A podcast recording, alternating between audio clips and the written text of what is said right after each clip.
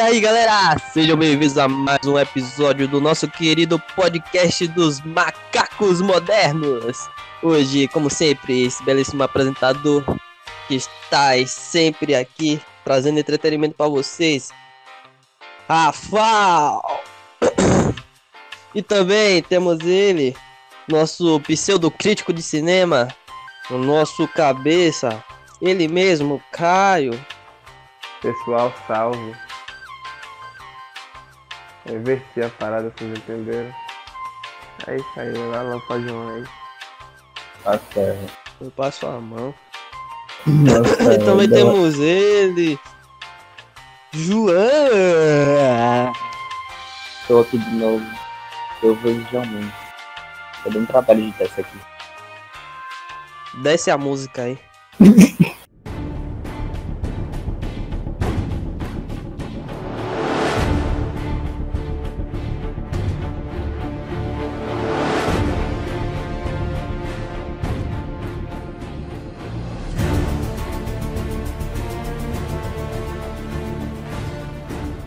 Amnésia.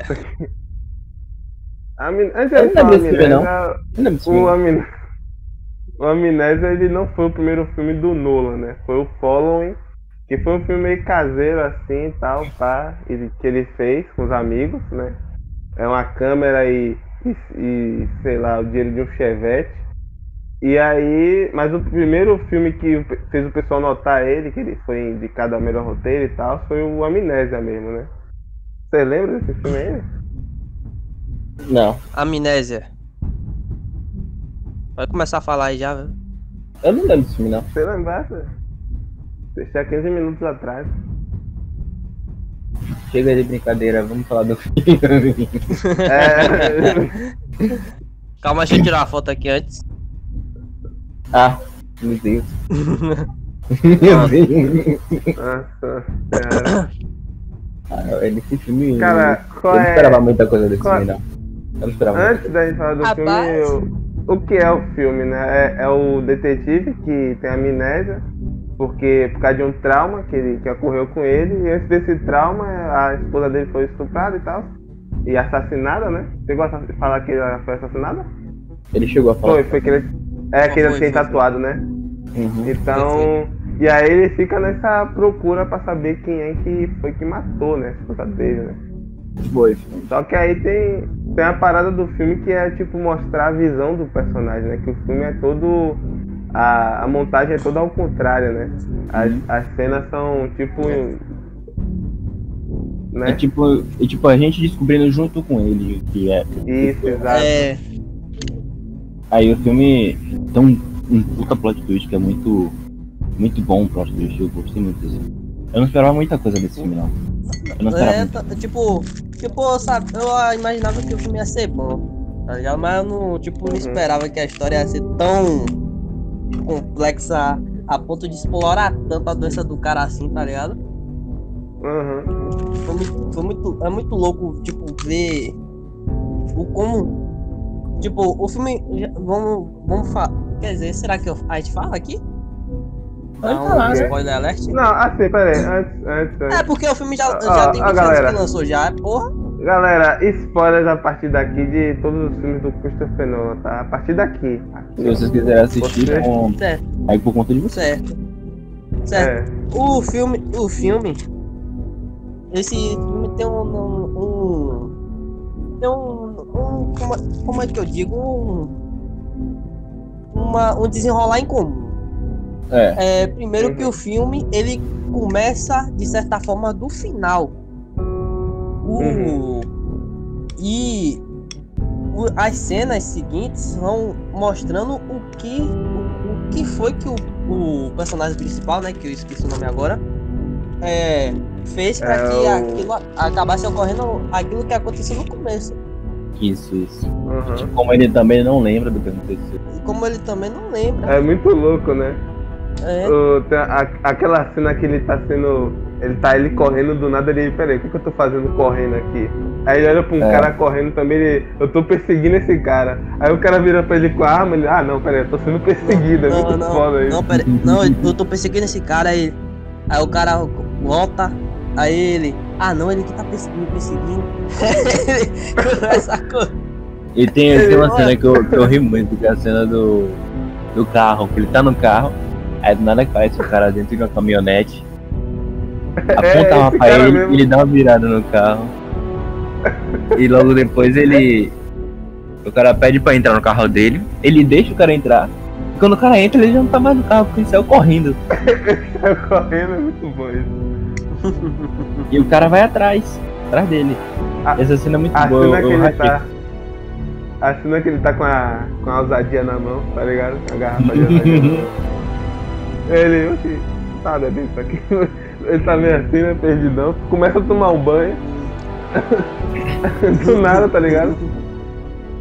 É difícil. Aí ele briga com o cara. Vem um cara entrando assim. Aí depois ele se liga que aquela casa não era a casa dele. Era a casa do cara que tava atrás dele na cena anterior. Eu não sabia o que eu tô fazendo aqui. Esse filme é muito. É feito de uma forma inteligente. Tem um clipe, um vídeo, sei lá, do Nolan planejando esse filme, tá ligado? Explicando mais ou menos como é que é esse filme. Ele traça uma linha assim, meio que faz uma curva grandona, tá ligado? Meio que tipo uma linha paralela com a curva assim na mais pra frente, sacou? Uhum. E aí ele meio que vai desenhando tipo umas setas dentro dessa linha, tipo mostrando a sequência do filme, sacou?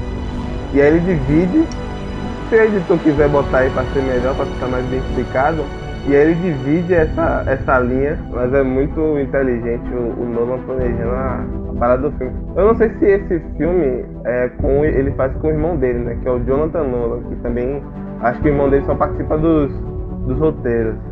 Esse ele não participa não, mas os próximos assim ele vai participando mesmo. Disso, né? Na escritura do roteiro, né? E o plot, além de ser um plot muito inteligente, que tipo. O plot desse filme é tipo. Como é que eu posso falar? Inesperado, e ele é entregado no começo do filme. O plot do filme é o entregado no começo do filme. Uhum. E tipo. Agora, no final do filme acaba. No começo do filme, que é o final, né? Uhum. É meio que tipo, a partir dali ele vai marcar como se ele tivesse achado, né? Tipo, ele já, no caso, ele curou aquele trauma que ele teve. Eu considero isso, tipo, na minha interpretação, quando o filme começa, e é o final do filme, no meu ver, ele curou aquilo. Foi tipo um ponto de partida pra que ele tenha curado aquilo, a amnésia dele. Eu não sei se a amnésia curou, né? Porque ele vai começar, ele ainda vai ter 15 minutos pra lembrar de alguma coisa, né? Quer dizer, 15 minutos... sei lá, mas tipo, ele não vai... Pô, agora ele botou um monte de tatuagem no corpo, né, mano? Uhum. É só pagar pra tirar, não, velho. É só pagar pra tirar. Mete o laser ali. Já sai tudo. Sai tudo, pô. Ele tem 200 milhões na... carro, né? Pode crer. Mas ele vai lembrar que ele tem... Aí complica. Mas tipo, pra mim, eu acho que ali é o ponto final dele. E ele tirou a foto. No começo do filme que ele tirou a foto dele matando o cara. Então foi o ponto final dele ali. Agora também, ele... tipo, esse é o primeiro dos muitos filmes do Christopher Nolan que, se você não prestar muita atenção, você acaba se perdendo muito facilmente, porque o filme inteiro se passa numa... Esqueci o nome da técnica que é usada. Reverse motion, que apresenta as ações na ordem invertida. E além de tipo ter essas ações na ordem invertida, tem algumas cenas que tipo não estão seguindo a forma linear que o filme geralmente segue, sabe? Tipo, as partes que ele aparece em preto e branco. em ordem não linear, né? É, são duas linhas de contagem de história, né? Isso. Uhum. São duas narrativas. E cada uma delas meio que tem um plot, né? Porque o plot da linha preto e branco é o fato dele estar falando com o Ted, né? Que a gente não sabe com quem ele tá falando, com que policial ele tá falando. Aí depois é revelado que é o Ted, né? Olha só, olha aí, caramba. Quem era o Ted? O Ted era o... Ted é o cara que ele matou no começo do barra final. No começo do barra final. É. Agora o final é muito foda, né, velho? O final, começo. Pô, isso aqui tá muito confuso. Mas, tipo... Vamos explicar aqui. Vamos botar em forma resumida. O filme começa pelo final da trajetória dele. Pra colocar palavras mais concretas.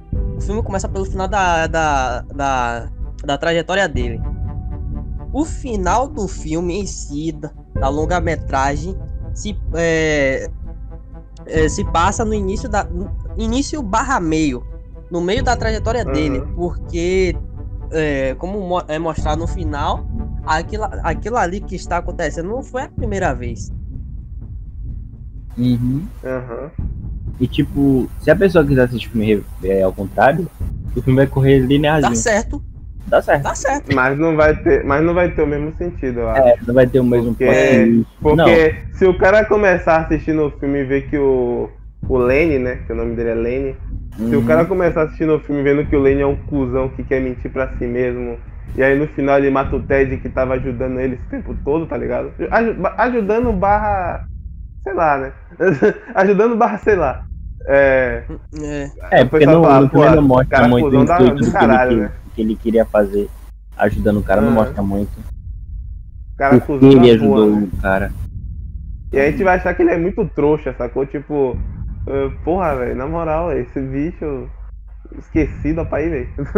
Sei lá. Não, mas também o Ted ele tava meio que usando o Lenny de certa forma, porque teve a parte lá que armaram pro Jimmy, né, o namorado da personagem da Anne Carrie Moss e ele tava, enquanto ele matava o Jimmy, ele queria pegar o dinheiro do Jimmy, que era um ladrão, né, dali da área, e levar pra ele.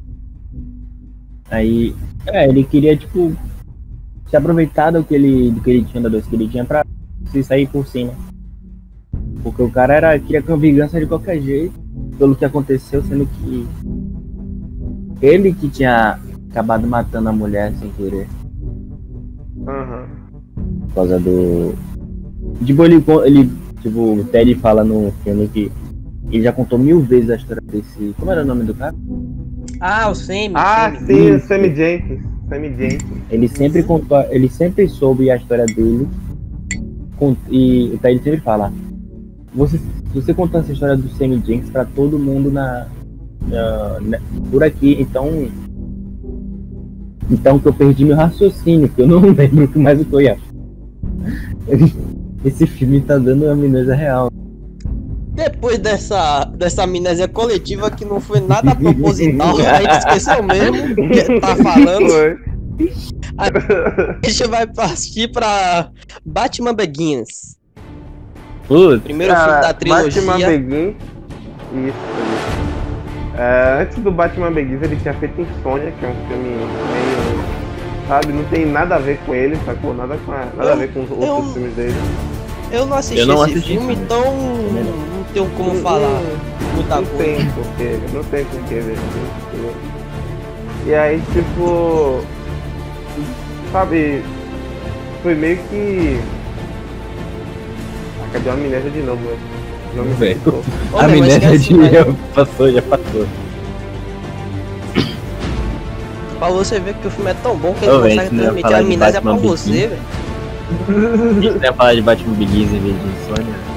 É, velho. Então ele foi falar do filme da Insônia. Então, eu ia falar só pra... Tipo assim, porque foi o... Ah, sim, lembrei. E foi Insônia que meio que introduziu ele em Hollywood, né? Pra... os caras de Hollywood chamou ele, fez o Insônia, foi meio merda na época, e aí depois ele chegou para os caras da Warner falando, ó, tem ideia, tem tudo baixo, tá ligado? Ele e o David de Goya chegaram na Warner, e aí eles começaram a planejar o Batman realista, né, que é o Batman do com o Christian Bale, né? Que é muito bom ator. Um dos parceiros do Christopher Nolan. Uma coisa que eu percebi nele, ele só chama os parceiros dele pra fazer filme, rapaz. Esse bicho aí é safado. Mas, né? Ele é o Alfred mesmo já tem... Michael Caine, ele, né? Aparece... É o Michael Caine. Ele aparece em 7 filmes, né? Você sabe que ele aparece no Dunkirk também? Olha só, ele aparece no Dunkirk. Parece? Eu não percebi dele. Ele é uma voz do rádio. Ele é a voz no rádio. Meu irmão, então conta também, é 8. Ele só não apareceu em... Como é o nome? Amnésia. Amnésia. Ele só não apareceu em Amnésia. Ele apareceu em Insônia? Não. Mas porra, velho, o cara é parceiro, velho. O cara é parceiro do Christopher Nolan. Fechadão com Noia. O cara é tipo aquele parceiro seu que tu não tem nada pra fazer e tu chama pra fazer alguma besteira. Ô, velho, bora fazer negócio aqui. Tá chamando o Michael Caine de vagabundo, é?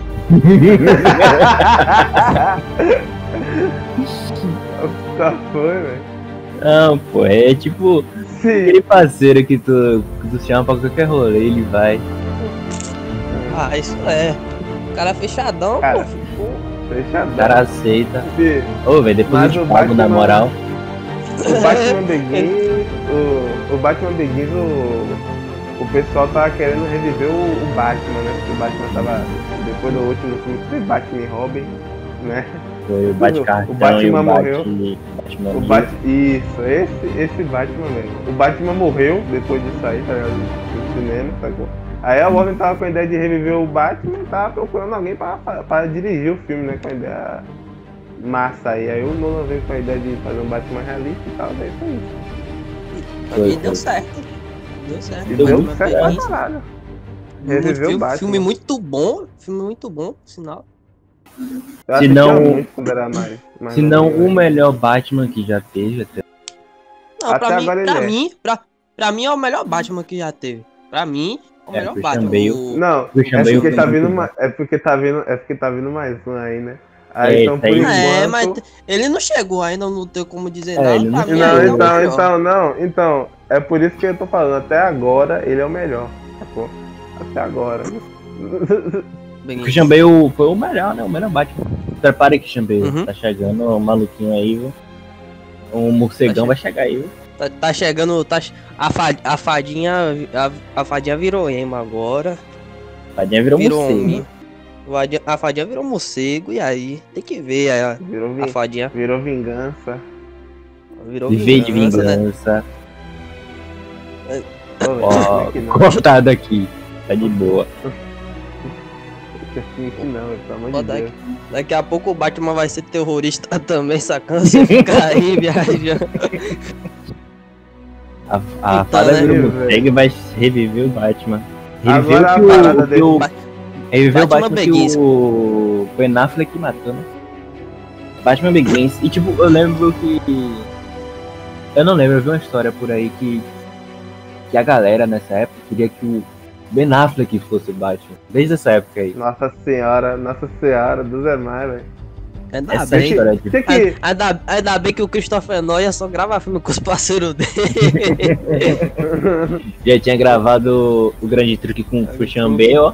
Venha pra cá de novo. Foi depois. O Grande Truque foi depois. Ah, verdade. O Grande Truque foi 2006 e o Begins foi 2005. Isso. Rapaz, velho. E também nesse filme tem o Ra's al Ghul, né? Primeira aparição no cinema do Ra's al Ghul. Então, isso que eu ia falar. O Batman Begins é, como o nome já fala, trata sobre o começo do Batman ali, né? Isso. E ele também mostra o personagem que aí até agora, como o nosso músculo aí falando, já tinha aparecido nos filmes, pelo menos, dos Batman. que é o Ra's al Ghul. É o líder da Liga das Trevas. A melhor escolha do Ra's al Ghul na época foi o Liam Neeson. O Liam Neeson é muito bom, cara. O Liam Neeson faz um personagem de um cara que quer matar todo mundo perfeitamente. Fãs da DC, vocês estão vendo, a gente tá falando bem da DC dessa vez, ó. Quando merece a gente fala. Ah, quando merece a gente fala, porra. É, quando o filme é bom, não tem Ben Affleck, a gente fala.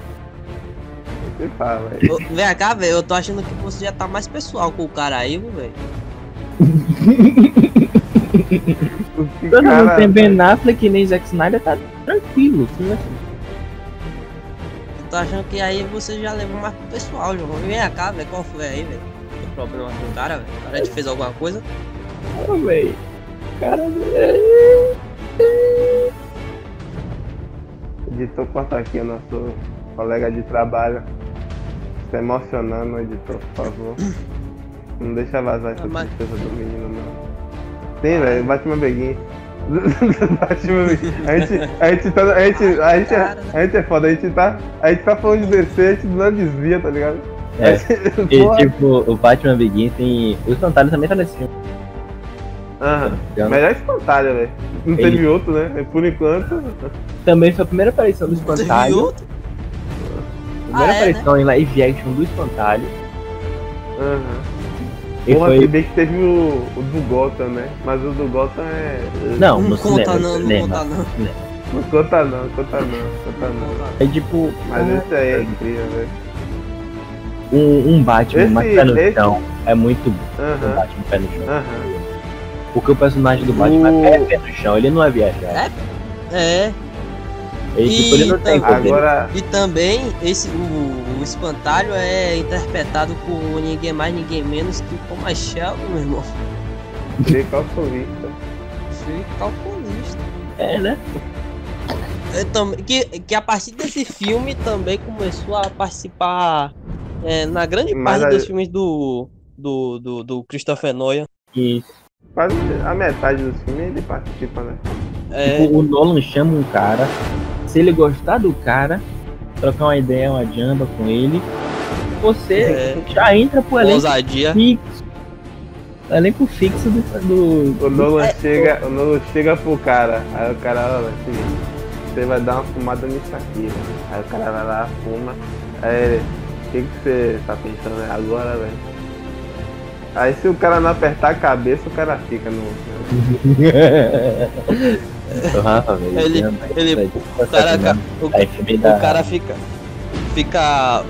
fuma. Aí ele pensa assim, ele começa a pensar em fantasma na gravidade, mandando mensagem pelo zap através do tempo. Filme ao contrário, sonho dentro do sonho, um tiroteio, cubo, buraco negro. O robô no buraco negro mandando mensagem. Agora para Código Morse. Agora o Batman Begins, sim. A parada do Batman Begins é que ele adapta também o ano 1 do Batman, né? Isso. De uma forma mais pé no chão, porque tem cenas, tipo, tem gente que fala, não, nada a ver com o ano 1, mas tem cenas do ano 1 nesse filme, que é aquela cena que o Christian Bale tá preso no prédio, e aí meio que a polícia chega e tal, fica cercando, aí ele chama os morcegos pra sair com ele, tá ligado? Aquele aparelho que ele chama os morcegos. Isso tem no quadrinho do ano 1. Eu não tenho como dizer se o quão fiel ficou isso daí, porque eu não leio o quadrinho nenhum. Eu também não tenho como dizer, porque eu não lembro do ano 1. Me desculpem, mas eu não lembro. Não, mas é assim mesmo, eu lembro, eu leio umas 5 vezes o quadrinho, porque eu achei muito foda, né? Frank Miller é muito... É Frank Miller, né, que escreveu, eu acho. Ele é muito bom. Não sei, meu irmão. Também não lembro. Mesmo, amnésia, né, velho? Nós já foi, meu irmão. Eu já falou desse filme, já eu lembro. Eu tirei a foto aqui, pô. Tá de boa, ele tá todo no braço. Então, Fato 1, falamos de amnésia. Não, eu tirei a foto da capa do DVD aqui do amnésia. Aí já falou sobre esse filme. Eu lembro de uma cena, eu não lembro se eu posso estar errado. Assim. Lembrei. Tem uma cena do Batman que ele salta em cima do bandido e puxa o cara pela camisa em cima de um carro e fala, eu sou o Batman. Essa cena é muito icônica. Todo mundo faz essa cena. Ah, essa cena é foda. Essa cena toda é foda. Dele chegando nas docas e pancando os caras tudo. Aí o cara... Aí ele pega o cara pelo pé. Quem que tá aí? Não, acho que ele pergunta, quem é você? Aí ele, eu sou Batman. É foda eu demais. Sou Batman. Ele, porra, velho. Uhum. Ele é. Foi massa. Agora, tem um fato engraçado aqui que eu acho que não lembro qual é o nome do crítico, mas não teve um crítico que não gostou desse filme. Acho que já acontece pra João. Que o crítico não gostou do filme porque o Christian Bale tem um... Como é que fala? Uma pinta, uma verruga assim no nariz. Aí ele falou, isso aí, nunca que o Bruce Wayne teria uma porra dessa aí, porque ele, com o dinheiro que ele tem, tiraria uma porra dessa da cara, não sei o que, tal, pá. E aí o filme não...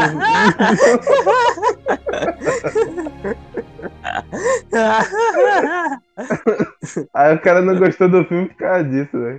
Porque não é coerente com a realidade. Faz sentido,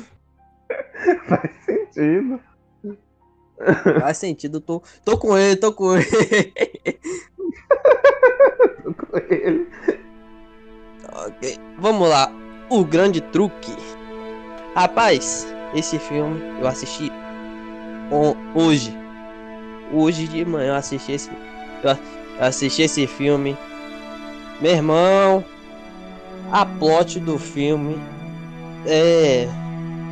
Porra, você simplesmente você não espera ela, pô. É insana, ela é insana. É insano, pô, porque você não espera ela de forma nenhuma.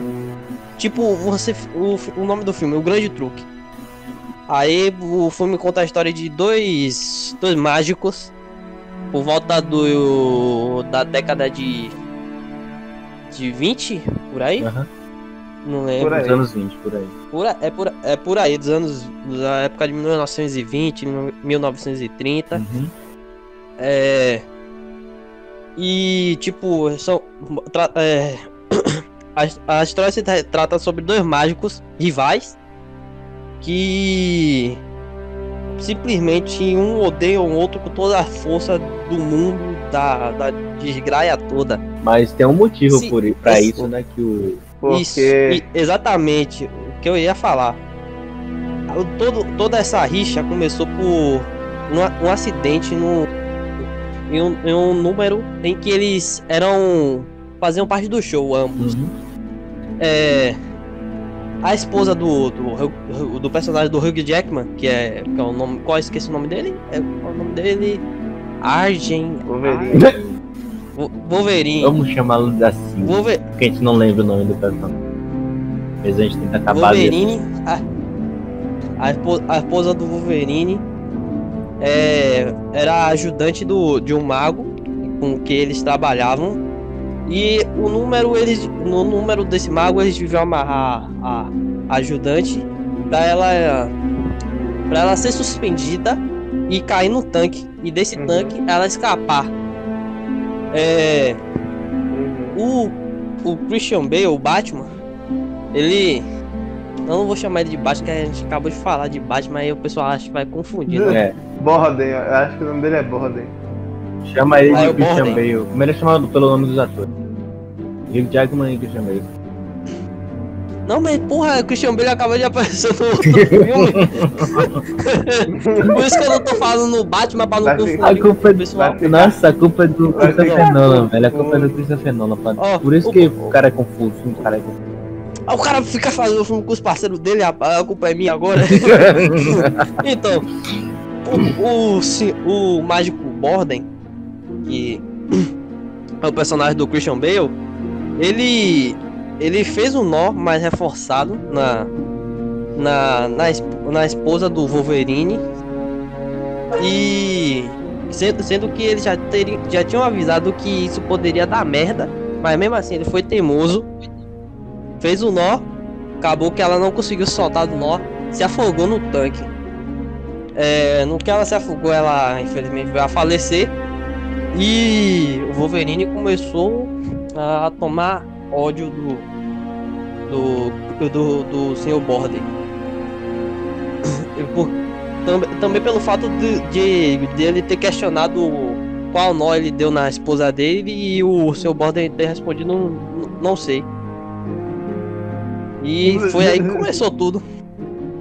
Aí então... Olhem pra minha cara e me diga se eu tenho nome de nó, velho, pelo amor de Deus. Foi meu pai que me ensinou essa porra aí, velho. Era pra ele ter mandado uma 10 na hora. Então, tipo, eu não vou mentir. Tipo, tem dois lados da história ali. Eu fiquei do lado do Wolverine. Também. Tá ligado? Porque foi muito imprudente do lado cara do feito aqui. Cara... Eu não fiquei do lado de nenhum dos dois, velho, porque os dois pra mim estavam, tipo, o Wolverine começou certo, só que ele começou a fazer umas merda também, porra. E aí eu tô do lado do Wolverine. Eu só achei que ele errou em uma coisa. Quando ele foi se vingar, ao invés dele dar tiro na mão, era pra ele dar um tiro na cara, que ali terminava o filme na hora. É 8:45, pô. 15:09, dá um 15:09 na cara dele, pau! E também nesse filme tem o Nicolas Tesla, né? É, tem o Nicolas Tesla, mas não chega a ser um personagem principal, digamos assim. É um ele mas ele acaba sendo importante, né? Porque ele... Não, ele acaba sendo importante, mas não tendo tanta importância assim, porque ele acaba tendo uns 30 minutos de tela, por aí, né? Aparece algumas cenas ali. Um personagem só que o negócio dele é que ele é um personagem extremamente importante, tanto que ele fez a máquina lá. Só que aí, o que acontece? Ok, o Wolverine dá um tiro nos dedos do Borden. Aí o cara fica com 3 dedos. Aí o Borden vai lá e fode o show dele. Aí depois o Wolverine fica meio de boa, tá ligado? Ele não dá o troco pelo show que o Borden fudeu dele. Só que aí o Borden vai de novo. O Borden fudeu com a perna dele, tanto que ele ficou capenga. Foi. Aí, por isso que em algumas cenas que aparecem anteriormente ele tá capenga, né? Mas lá pro meio do filme explica por quê. Dá um resumo da história dos dois. Sim. E tipo... O Wolverine fica capenga. Aí o Wolverine manda a menina, a ajudante dele, trabalhar com o Borden pra ser tipo uma espiã. Ela acaba traindo ele. E tipo, fica nessa rixa aí, tá ligado? Só que eu acho que, tipo, quem mais entre aspas se fudeu, quem se acabou perdendo nessa história, que saiu perdendo foi o Wolverine, tá? Eu acho que foram os dois. Porque... Eu acho que na verdade foi o irmão gêmeo do Borden, né? Porque ele perdeu a esposa, né? Ele perdeu... Quer dizer, o irmão gêmeo do Borden não tem como dizer, tá ligado? Porque não tem como dizer quem é o irmão gêmeo de quem ali, porque o Borden mesmo fala. O Borden que ficou ali vivo. O Borden mesmo fala. Mas você pode ver. Você pode ver pela personalidade. Os dois homens tá... A personalidade de um difere do outro. Sim, um isso gosta de uma mulher, outro gosta da outra mulher, aí um age de um jeito com algumas escolhas, outro age de um jeito com outras escolhas. Então esse você vê filme, quem é quem. Eu já tinha assistido esse filme. E tipo... Eu já tinha achado que era o primeiro plot twist dele, eu achei muito previsível. Mas no segundo plot, que foi essa revelação que tinha um irmão gêmeo, eu entrei em choque e foi muito... Eu achei muito impressionante, porque eu não lembrava disso. Eu não entrei em choque Porque eu não entrei em choque porque eu já sabia. Quer dizer, o primeiro plot eu já duvidava que aquilo ia acontecer, que o Wolverine estava vivo. Só que eu não sabia como é que ele fez pra ficar vivo. Eu não sabia isso. Uhum. Eu não sabia se ali era um dublê, alguma coisa assim. Eu não sabia como ele fez pra ficar vivo. Aí, o negócio do o plot do irmão gêmeo, eu tava suspeitando do Fallen, né? Que é o... É Fallen? O nome do irmão gêmeo? Isso. Alguma coisa assim. A identidade. Alguma coisa assim. E eu já tava suspeitando dele, porque ele passa o filme inteiro sem falar nada. Sem falar absolutamente nada. E ele só vai falar uma coisa quando o outro irmão gêmeo tá indo pra ser enforcado. Aí ele fala adeus. E quando ele fala adeus, eu comecei a suspeitar. Qual foi desse cara aí, velho? Aí, tipo, se a pessoa prestar atenção, se a pessoa prestar muita atenção, ela percebe que ali é o Christian Bale de maquiagem. Eu só fui imaginar que fosse algum o irmão dele, quando foi no final mesmo, quando ele falou isso. E tipo, eu parei e olhei bastante assim pra ele. Esse rosto é familiar. Só que tem muita maquiagem por cima. E eu não consegui reconhecer. Peraí, esse é o Ben Affleck?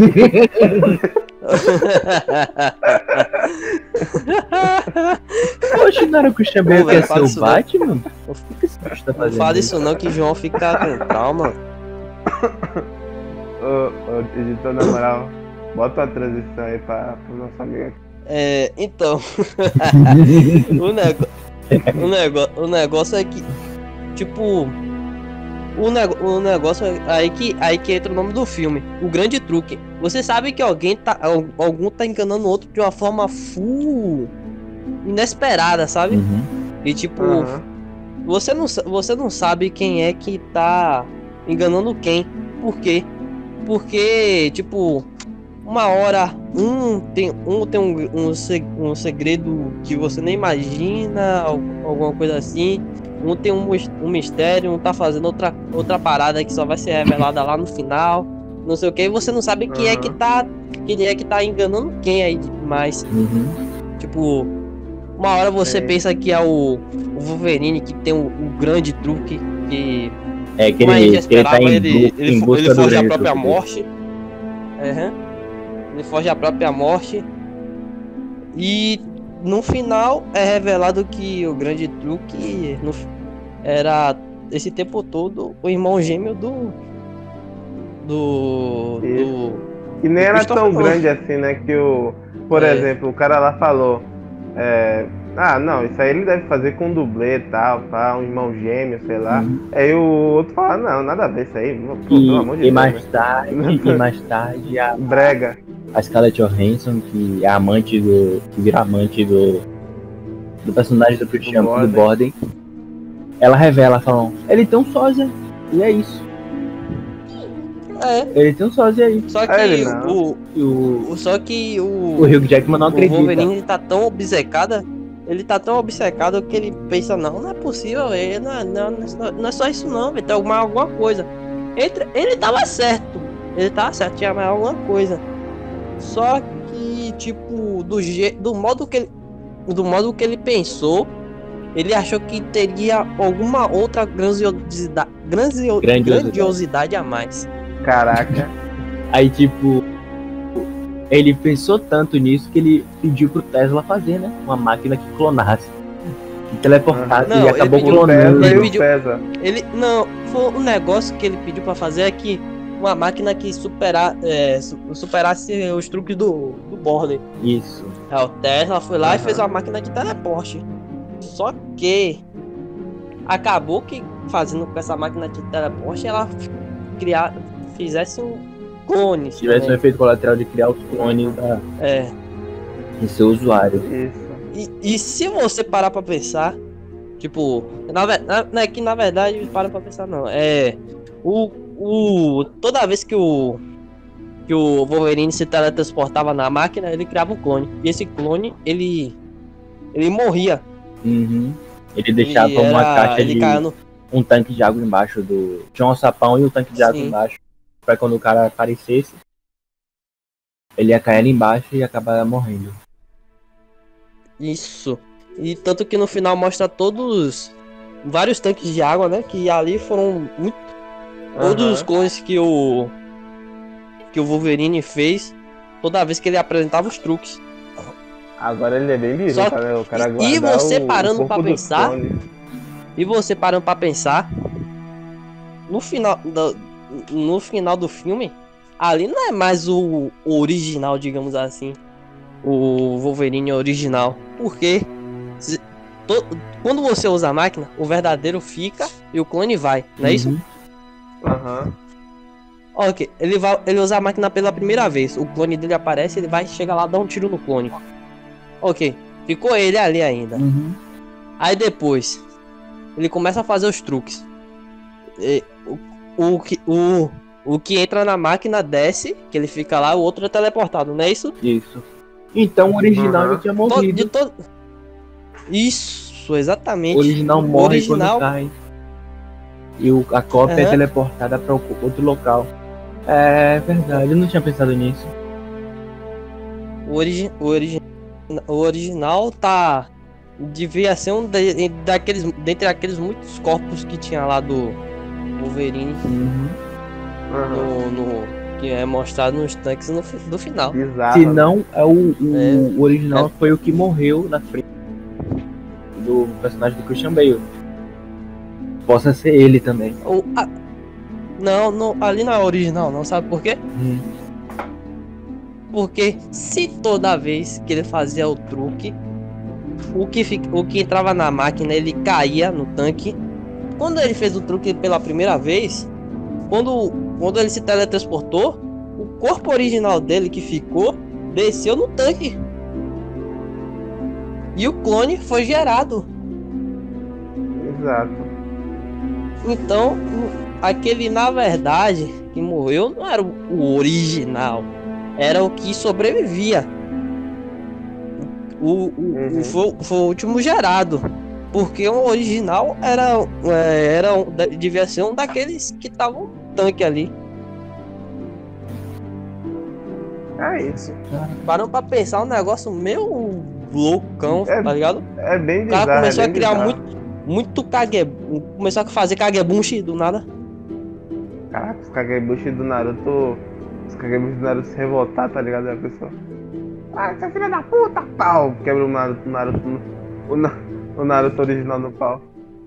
É um negócio muito viajado, tá ligado? Mas não é o pior. Não é o pior. Não é o pior. Pior vocês dizem. Pior vocês dizem de neurose, cara. De neurose. Só dá pra entender. Por exemplo, se você termina o filme e fala, porra, não entendi porra nenhuma. Se você parar pra pensar 5 minutos ali, você provavelmente vai entender. Tá ligado? Porque não... tipo, depois que não é mostrado tudo ali, tipo, não tem muita coisa que você se confunde, não. Porque o filme, ele é bem concreto no que ele quis integrar. Entregar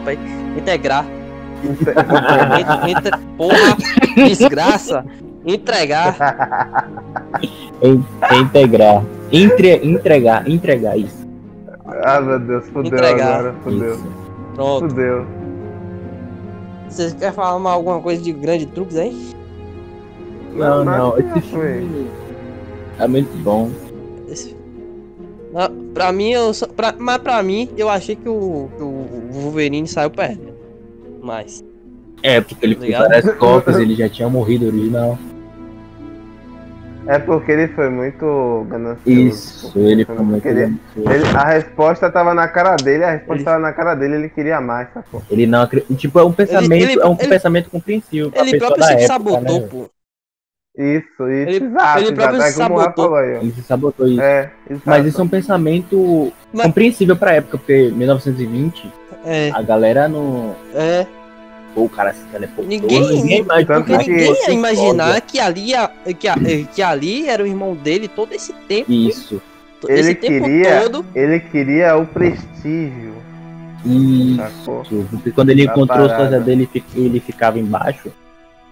Ele não recebia a atenção do público. Agora uma pergunta que eu... Aquele Hugh Jackman sem queixo. Eu tenho uma dúvida, mas que nunca vai ser respondida provavelmente.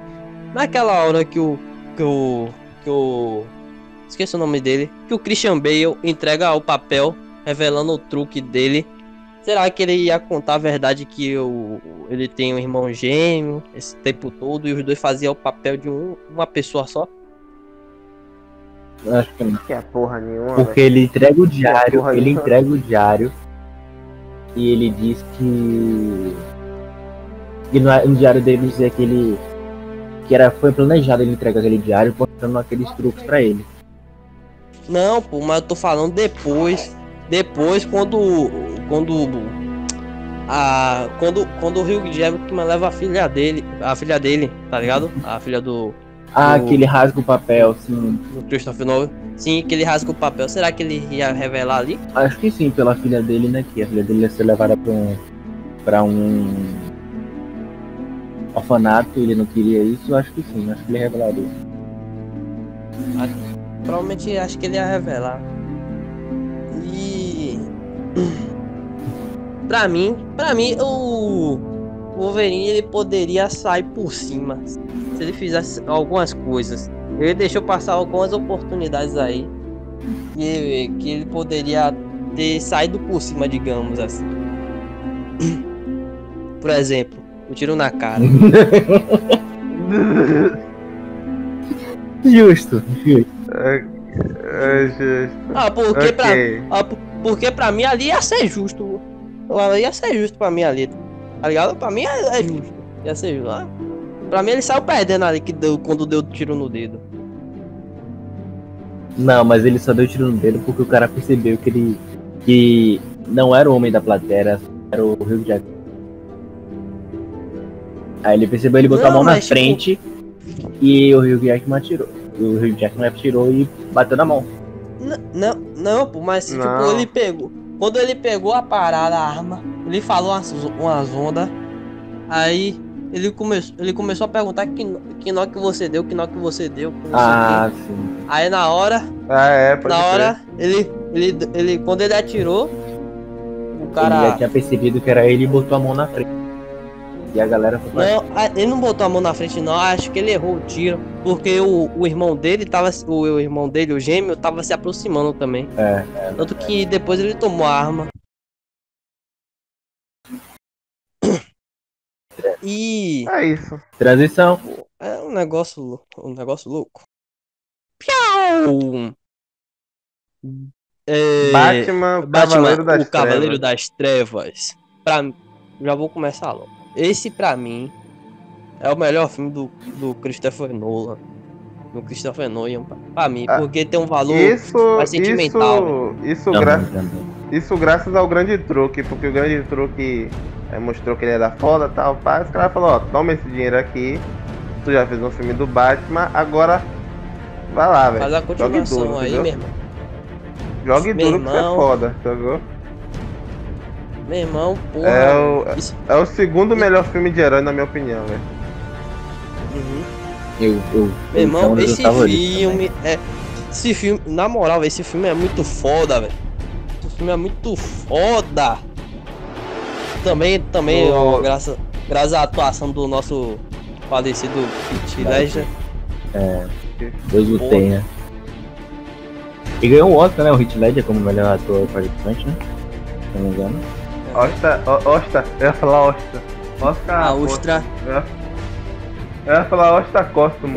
Oscar... Caralho! Oscar Póstumo. Isso. Que é o... Quando o ator morre... Uhum. Ele foi entregue ao pai dele, né? Isso. E, tipo... Foi muito. Ele tem um valor sentimental pra mim também. Eu tinha um DVD. Eu não lembro se... Acho que foi aí que aquela moto apareceu, não foi? A primeira vez? Foi. É uma cena, eu acho que é a melhor cena de como é que fala? Móvel do Batman, tá ligado? Sei lá, carro, moto assim e tal. A melhor cena é essa. Porque o carro bate, né? Está a bagaça toda na parede. Uhum. Aí fica os mendigos assim olhando, oxe, que porra é essa? Qual foi o carro do Batman? Bota uma volta ali, tá ligado? Aí o carro começa a meio que se desmontar, sacou? E aí, porra, sai a moto do Batman direito do carro. Sai a moto, véio, na bruxa, meu irmão. Porra, a moto com a capa ali acompanhando. A capa faz parte da moto, velho. A capa faz parte da moto, né, velho? Que é muito foda, velho. Eu ficava agindo, pensando, pô, velho, como é que algum pneu da moto não puxa a capa, velho? Caraca. Tá lá o filme. Nisso? O Batman correndo, estourando os carros com a arma. Aí, sendo puxado assim pela capa, aí todo estraçalhado na moto aí, tadã, tadã, tadã, tadã, a música subindo, porra. E as letrinhas subindo também, os créditos subindo. Batman, o Cavaleiro das Trevas. Ele não ressurge mais, acabou aqui. Rapaz, velho. Rapaz, velho, esse filme é muito louco, velho. O começo já, você já vê ali, eu fui assistir esses dias, eu fui reassistir o filme, eu fui ver o começo mesmo. O começo, tipo, ele é um pouquinho confuso, sabe? É um pouquinho confuso, que acontece muita coisa ao mesmo tempo, velho. É sem explicação, o que tá acontecendo. Você entende quando eles estão dentro do banco, você tá... Não, peraí, eles estão assaltando o banco, ok, beleza. Não, tipo, eu não tô falando do banco não, eu tô falando quando o Batman aparece, pô. A parte do que aparece o espantalho. Ah, sim, a parte do... ali é tranquilo, pô. Não tipo, porque, tipo, tem muita parada acontecendo, porque tem uns caras que... Tipo, os caras que se vestem de Batman, tá ligado? Aham, tipo, os filhos de Batman, vou falar esse nome. É tirado do Cavaleiro das Trevas, ó. Tá ligado? Aí, tipo, aparece o espantalho. Na época, quando era guri, eu nem sabia que ele era o espantalho, mano. O Thomas Shelby. Eu nem sabia que ele era o espantalho, velho. Porque eu não assisti eu não tinha assistido o primeiro, eu fui assistir logo esse. Aí, tipo, tá no filme. Aí, porra. Eu achava que ela era um saco de pão, uma sacola que ele botou. Tá escrito Gilzana. Tava escrito Gilzana na cara dele. Tipo, padaria São Carlos. Eu pensava que ele foi uma máscara de pano de chão, velho. Pô, o negócio era... Não, pano de chão dá mais de pano de chão do que de saco de pão, velho. O cara pegou o pano de chão... Aquele saco de farinha. Não, pô, é saco de batata, pô. Aquele saco de batata grandão. Saco de batata, isso. Saco de batata. Porra, velho. Botou na cara e costurou. Agora, uma parada foda nesse filme é que ele não usa muito CGI, né? O Nolan gosta mais de usar a parada da técnica mesmo. Ele é mais prático. Explosão de verdade, tá ligado? Explodindo de verdade. Aquela cena do caminhão é feita... Não é feita em computador, tá ligado? Ele prefere ser mais prático com os filmes, né? Mais manual. A parte que ele tá... Que a van tá descendo, velho. Aí ele tá esperando assim a van descer, tá ligado? A garagem. A van tá descendo na garagem, naquela rotatória assim. Aí quando a van vai chegando lá no final, no solo, pra sair, bate uma vai, pula, pau, dá uma pesada na van, não é que a desgraça na van, afunda tudo. É muito foda. Porra! Quando eu era criança eu via isso naquilo ali, velho. A cena de assalto do começo também é muito da hora, né? A cena do assalto no começo é muito icônica. O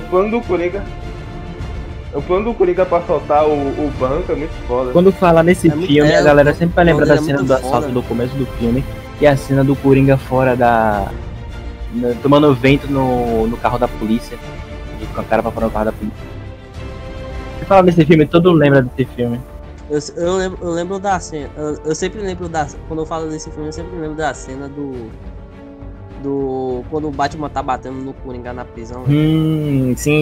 É, dá uma... A cena de interrogação, o interrogatório é muito foda. O interrogatório é a melhor cena do Coringa e do Batman. Assim, e outra cena que também todo mundo lembra, né? Que é a cena do interrogatório. Ele dá aquela cacetada nele, ele dá empurrão na cabeça dele e bate a cabeça. Tá agora. Como é? Como é? É pior que ele fala assim mesmo.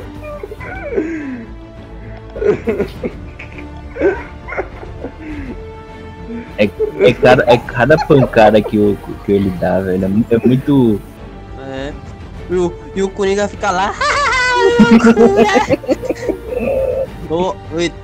Quando eu vi aquela ali lá a primeira vez, quando eu agulhei, tem choque, eu falo, deixa aqui, esse aqui é massa, velho.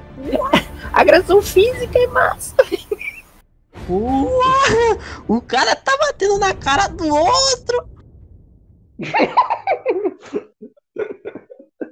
Três choques, velho, porque... Porra, porque eu não lembro se da primeira vez que eu assisti esse filme eu já conhecia o Batman, acho que eu já tinha uma mínima noção de que era o Batman. Aí eu vi esse filme, meu irmão. Eu não lembro.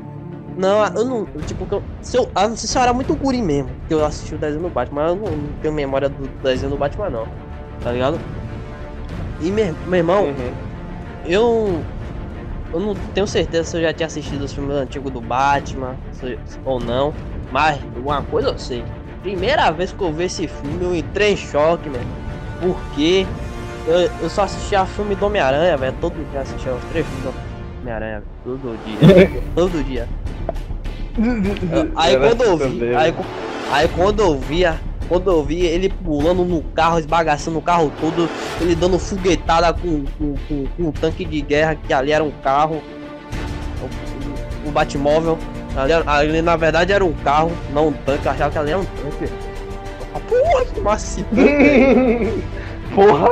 Porra, o Batman caindo em cima do tanque, esmagando o tanque, porra, ali fodeu, velho.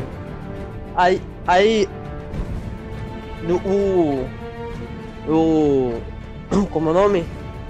Aí vem a parte que ele bate. Na verdade é a parte do assalto, né? A parte do assalto. O cara começa a atirar um no outro, pau! Matando o mesmo, porra! Só que não tinha no filme do Homem-Aranha, não. Entrava em choque. Tipo, era mais né? O filme. Olhando pro ponto. O bagulho era dark, meu irmão. Foi a primeira vez que eu entrei em contato com as trevas, eu acho. Porra. Foi a nascença de Daburai. O filme já tinha um nome foda, velho. O filme já tinha um nome foda. Batman, o Cavaleiro das Trevas. Pô, você via isso quando era guri, você ficava na onda, meu irmão. Desgraça, você ficava assim, porra, Cavaleiro das Trevas. Começava a escutar a banda aqui. Banda das Trevas. Iron Maiden. Aí você via no começo os caras assaltando a parada, atirando um no outro, o outro botando a granada na boca do cara. Aí, a cena do lápis, velho. A cena do lápis. Vocês lembram da cena do lápis? Porra. Vou fazer uma mágica pra você. Porra, aquela cena do lápis, meu irmão. Porra. Eu tinha tomado até um susto quando eu vi da primeira vez. Da primeira vez que eu não entendi o que aconteceu, eu fiquei olhando, oxe, cadê o lápis, velho? Eu achava que ele tinha feito a mágica mesmo, velho. Eu pensava que ele tinha feito a mágica sumir, tá ligado? Eu achava que era mágica mesmo ali, velho, porque eu não... Da primeira vez que eu não entendi o que ele fez. Aí depois de um tempo que eu assisti o filme de novo, sem ser dessa última vez, que eu vi que ele meteu o lápis no olho do cara, eu falei, porra! Eu imagino o Rafinha chegando na escola falando, ó, velho, na moral, esse Coringa é burro, velho. Ele tava querendo matar o Batman, certo, beleza. Por que ele não fez o Batman sumir também? Rafinha chegando na escola. Ele não pensa mais igual do lápis. Não, burrão, ó, tá, né? Burrão, usando o lápis, ele sumiu com o lápis e o cara... dele sumir. Ele não fez a moto do cara sumir, que nem o lápis. Ele tava esperando que a moto puxasse ele, pô. Nossa, velho. Esse é o melhor Coringa. Já existiu. Porra! Porra, tem gente falando que é o Joaquin Phoenix, ele é o melhor, não sei o que, superou o Heath Ledger. Não, eu não acho que ele superou. O do Joaquin Phoenix foi muito bom, mas não superou o do Heath Ledger. O Heath Ledger é único. O personagem do Coringa ali, ele adquiriu a insanidade pra ele mesmo, pô. Ele...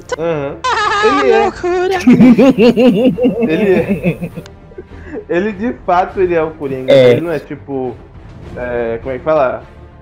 Tenta ser o máximo realista que nem o do Joaquin Phoenix, né? Que tem... Você não vê o Joaquin Phoenix fazendo aquilo que ele fez no filme, sacou?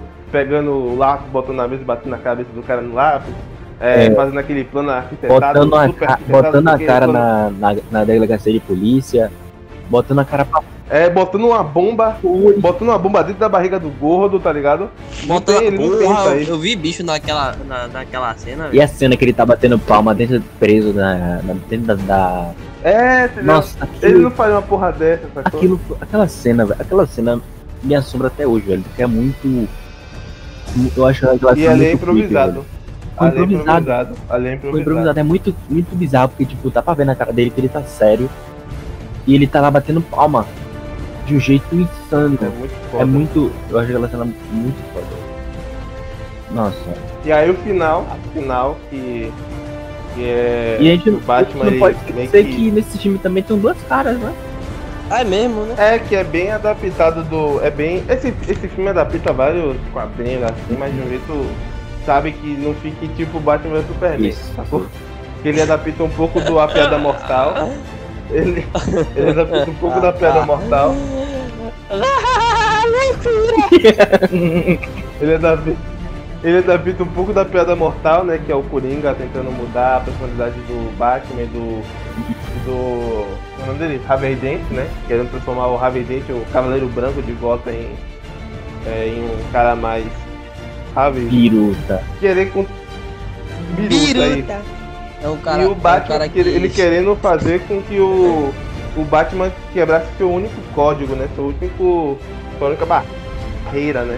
E é isso que a Piada Mortal faz, né? É meio que, tipo, é o Coringa falando que se você tiver um dia ruim, você pode mudar completamente. Isso. Que nem ele, sacou? E também tem... E ele também adapta Tem outra cena também que é do... Também foi improvisada, que foi a cena do hospital. Ele tá saindo do hospital e ele tá apertando o botão. E ele fica lá esperando, a bomba explodir. Ele se assusta de verdade naquela cena. Parecendo um Pernalonga. Velho, vestido de enfermeira. Eu tô esperando ele virar. Aí também o filme adapta como é que fala? O Longo Dia das Bruxas, né? Que é aquela cena... o arco todo do Harvey Dent pra se tornar o Duas Caras é esse, né? Ele tá... Ele fica insano. Que tem uma referencinha. Ele começa a ficar insano, tentando defender a parada.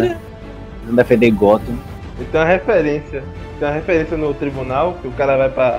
No quadrinho é diferente. O cara joga um ácido na cara dele. Um frasquinho de ácido na cara dele. E a cara dele derrete. Mas aí o cara vai na bala. Agora é uma coisa que eu fiquei... Assim, eu fiquei, caraca... Tá ligado? Tipo, porra, como assim, tá ligado? Que foi a primeira vez que morreu a namorada do super-herói no filme, tá ligado? Que foi a Ra's. Porra, foi mesmo. Caraca, mano. Porra, foi mesmo.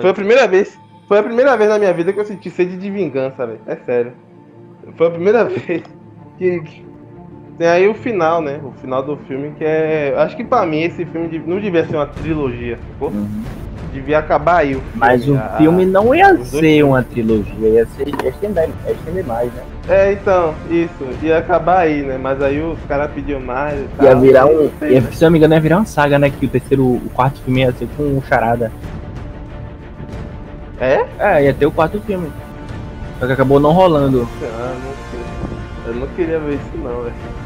Porque, tipo assim, a parada da trilogia era mostrar o Batman no começo de carreira, aí no meio de carreira e depois no fim de carreira, né? Que ele é mais todo quebradinho.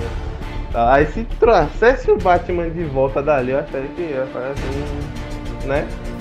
Porque esse filme ele encerra de um jeito foda, né? Que ele se coloca para, ele se sacrifica, né? Sacrifica o posto dele de herói, né? Uhum. Para poder, para que Gotham continue segura, né? Sem a máfia na rua, né? Uhum. Porque se fosse provado que o Harvey Dent era o maluco dos duas caras, né, tal, pá, aí meio que ia liberar todos os... Não, ia liberar todos os mafiosos da cadeia que ele prendeu, entendeu? Todo mundo que ele prendeu ia ser solto. E aí meio que o Batman meio que se colocou a culpa pra que isso não acontecesse, entendeu? E é muito foda esse sacrifício do Batman pra que isso ocorra, né? Sim, sim. E aí o Jim Gordon, ele termina chamando ele de o... Que aí vem o nome do filme, chamando o cara de Cavaleiro das Trevas, né? Muito foda esse final, assim.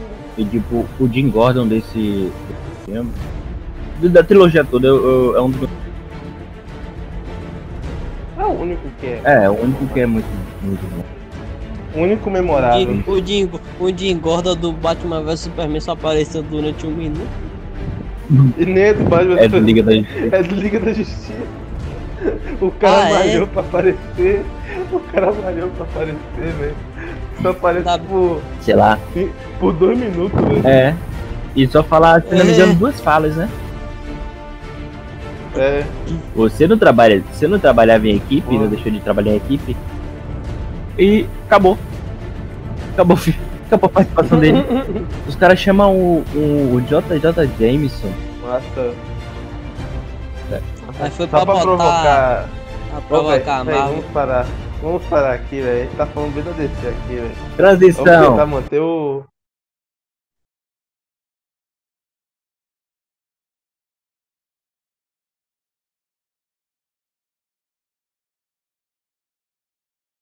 A origem.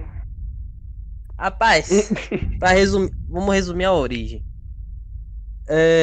Porra, difícil. Nem tenta, velho. Não tenta. Porque... Não, calma. Eu sei como resumir isso. Vou resumir o filme em palavras. Melhor. Vamos lá. A origem se trata de um filme onde existe...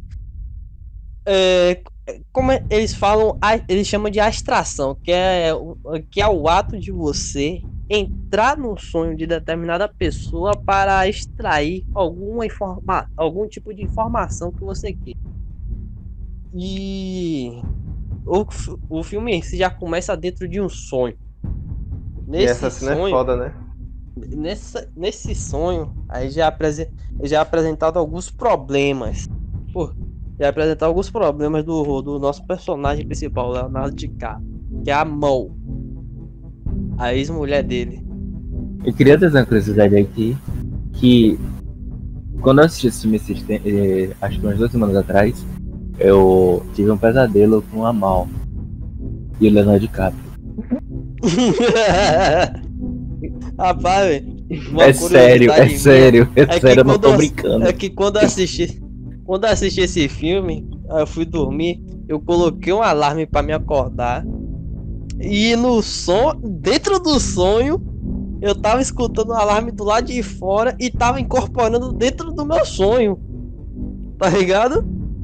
Era um negócio muito, muito bizarro, tipo assim, eu tava fingindo que eu tava dormindo. Mas tava tocando em câmera lenta, né? Mas não, depende. Não, que eu lembro não. Eu tava fingindo que eu tava dormindo. Aí um cara tava me alarmando, ele tava dando um alarme. Isso no sonho. Aí eu tava... Isso. Aí, tipo, um alarme, eu tava escutando um alarme. Aí, eu dentro do sonho tava pensando, porra, vou esperar ele achar que eu tô dormindo. Vou dar alarmada nele.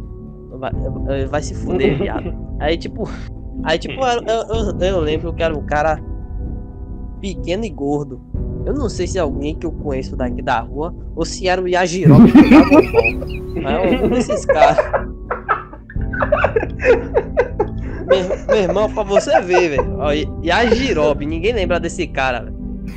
A galera só conhece ele como o gordinho da...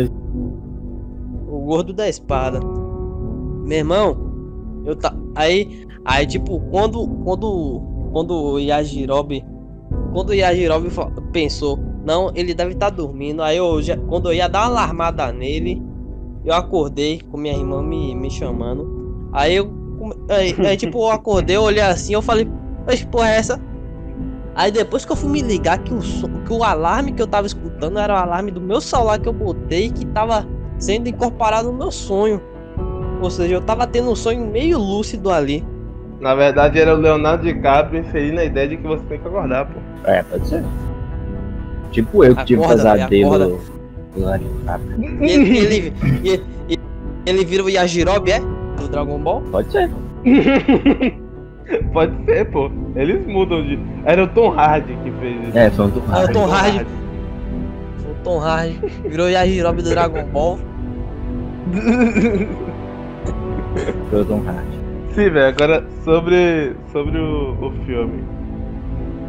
A parada do filme é é o sonho, né? Entrando no sonho.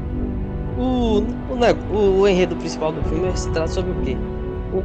O Leonardo DiCaprio, que quer voltar pra sua família, só que por algum motivo, que não nos é revelado no início do filme, ele tá sendo procurado, não pode voltar. Então, um cara importante, digamos assim, entra em contato com ele e entrega uma missão. Essa missão é justamente não extrair, mas inserir uma informação, uma ideia na mente de uma pessoa através de um sonho. E isso faz com que Leonardo DiCaprio junte uma equipe e entre num sonho do que seria o personagem do Thomas Shelby. Esse pode ser considerado um filme de assalto, né? Que é aquele filme que o pessoal monta uma equipe, invade um lugar e pode tanto, né? No caso aí não é roubar, é inserir, né, uma ideia, né? Mas tem os mesmos aspectos, né? É a mesma equação, sabe? Isso. Eles pegam alguém que, tipo, tá no... Tipo, tem até aquele negócio deles pegar alguém que é uma pessoa legal, tá ligado? Legal, tipo, eu digo em questão de lei. Uma pessoa que é legal, mas que tem certas habilidades que vão ser necessárias no roubo. E eles ensinar pra ela, olha, velho, isso daqui e tal, que é o negócio da personagem da Elliot Page. É esse o nome dela. O nome dela, do personagem dela, é Ariadne, né? Tem até uma curiosidade que no filme o Leonardo DiCaprio pede pra ela fazer aquele... Pô, como é o nome daquela parada? Aquele mundo, aquele sonho. Ele dá uma caneta e um papel pra ela. Ele dá um caneta e um papel pra ela e pede pra ela fazer um... Pô, como é daquele jogo, velho? Esqueci. Labirinto, isso. É, porque eu tava querendo falar o nome mais... É de jogo mesmo, mas é labirinto, né? É, pediu pra ela fazer um labirinto que... Fazer em 2 minutos, um labirinto que dê pra se resolver em 1 minuto, tá ligado? E isso aí tem uma... Acho que é uma deusa, sei lá, que se chama Ariadne. E ela meio que criou um labirinto pra chegar num... Ela também teve esse... Como é que fala? Esse propósito, assim, na mitologia, né? É meio que uma referência do Nolan, assim. Foi ela que botou o Minotauro, né? Se eu não me engano. Isso, exatamente. Ela e tem o mito de Teseu. O labirinto do Minotauro. Não o filme. Mas é meio que é a filha do Rei Minos, porra. Isso. Outra curiosidade também. Ela se apaixonou por Teseu. Isso. Alguma coisa assim. E ela é esposa de outro deus, eu não lembro. É o labirinto, se eu não me engano, é o labirinto do Minotauro, né? Uhum. Ela que foi, botou o fio pra Teseu. Sim, que só tirou Teseu de lá de dentro. Eu não lembrava disso.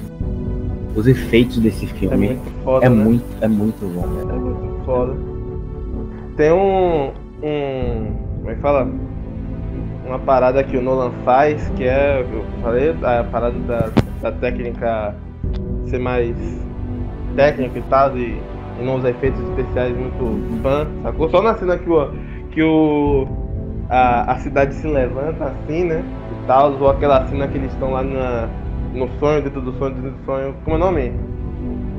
Purgatório, né? Não é esse o nome? Se eu não me engano. E são as únicas cenas assim que é usada efeito especial, né? Agora, de resto, aquela cena que eles estão no... Aquela briga... Nossa, aquela briga é foda. Aquela briga na sala do... No corredor do hotel, que tem o Joseph... Gordon Levitt, né? Eu acho que é esse o nome dele. Brigando com aquele cara lá. Aquilo ali é... Tipo, eles fizeram um cilindro, né? Um lugar cilindro. Construiu as paredes do hotel... Do hotel não. Do corredor do hotel ali. E aí os caras meio que brigando assim, com a parada girando mesmo, tá ligado? Ah, sim, e aí, tipo, seu nome, eu vi uma curiosidade sobre esse filme, que é tipo, essa cena foi retirada de uma animação, eu não lembro se ela é japonesa, acho que é japonesa, chamada Paprika. Não, então, boas partes das cenas são tiradas de um anime, eu acho. Não, é Paprika, isso. Né? A cena que a Ari, ela bate assim no espelho, assim, o espelho quebra, foi tirado desse anime. Igualzinho, né? O local da câmera e tal, pá. Uhum. E essa cena deles lutando e o local girando é tirada desse... É muito... Eu lembro que eu assisti esse anime, é tipo... É idêntica. É a mesma cena. Eu tô ligado, rapaz, nesse filme Páprica. É uma viagem, mas eu nasci. Agora a discussão do filme, vamos lá. Sobre, vocês querem falar qual discussão primeiro? O final, que não é o final aberto, ou a parada da história do Leonardo DiCaprio? O final ele deixa o peão girando lá e vai ver os filhos e não, nem viu que o peão ainda tá girando. Esse é o final. Ah, sim. Eu acho que ali, o peão ia cair. Pra mim, o peão ia cair, tá ligado? Eu também. Na verdade, eu tenho certeza que ele ia cair. Sabe por quê? Uma parada que, quando eu reassisti, depois eu vi na internet pra confirmar, né? O personagem de Leonardo DiCaprio, quando ele tá fora do sonho, ele não tem o anel de casamento dele, de noivado. Noivado não, de casamento, né? Mas quando ele tá dentro, ele tá sempre com o anel.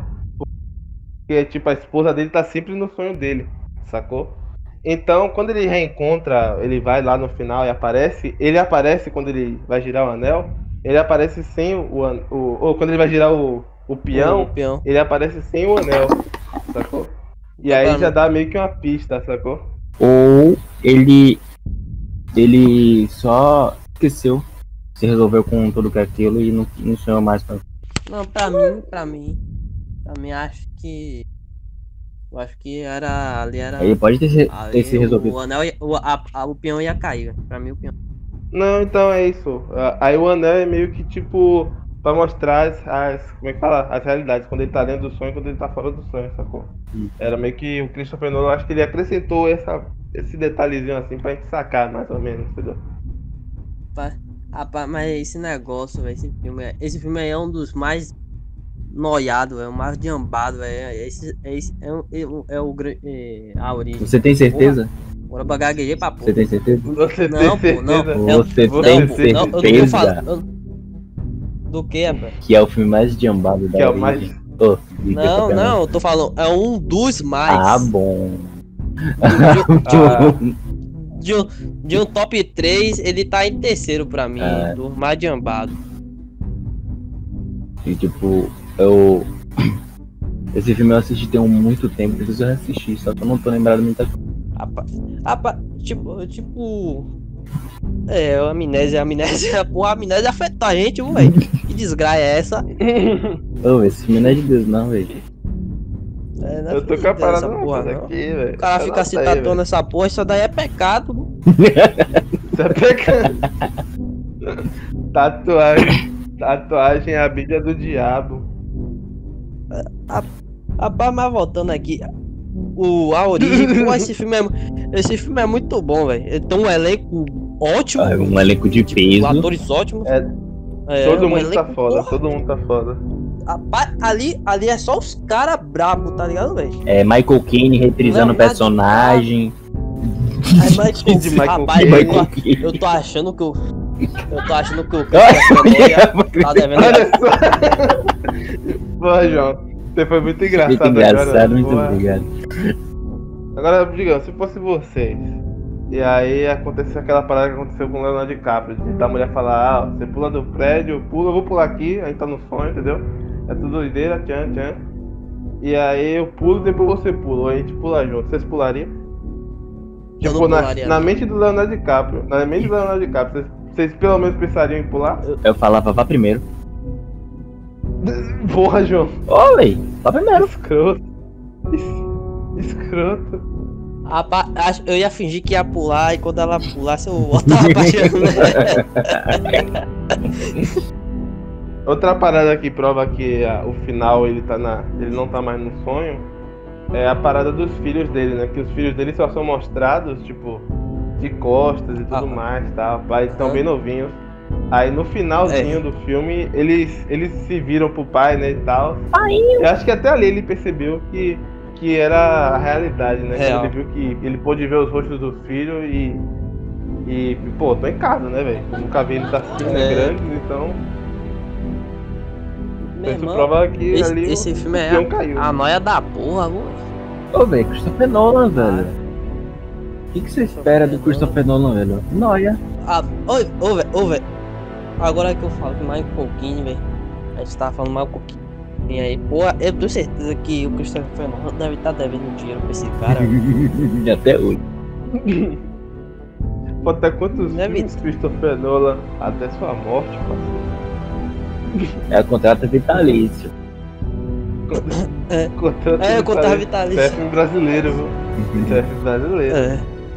Não é mais. Pô, meu irmão. Não, é a história de Michael Caine e Christopher Nolan.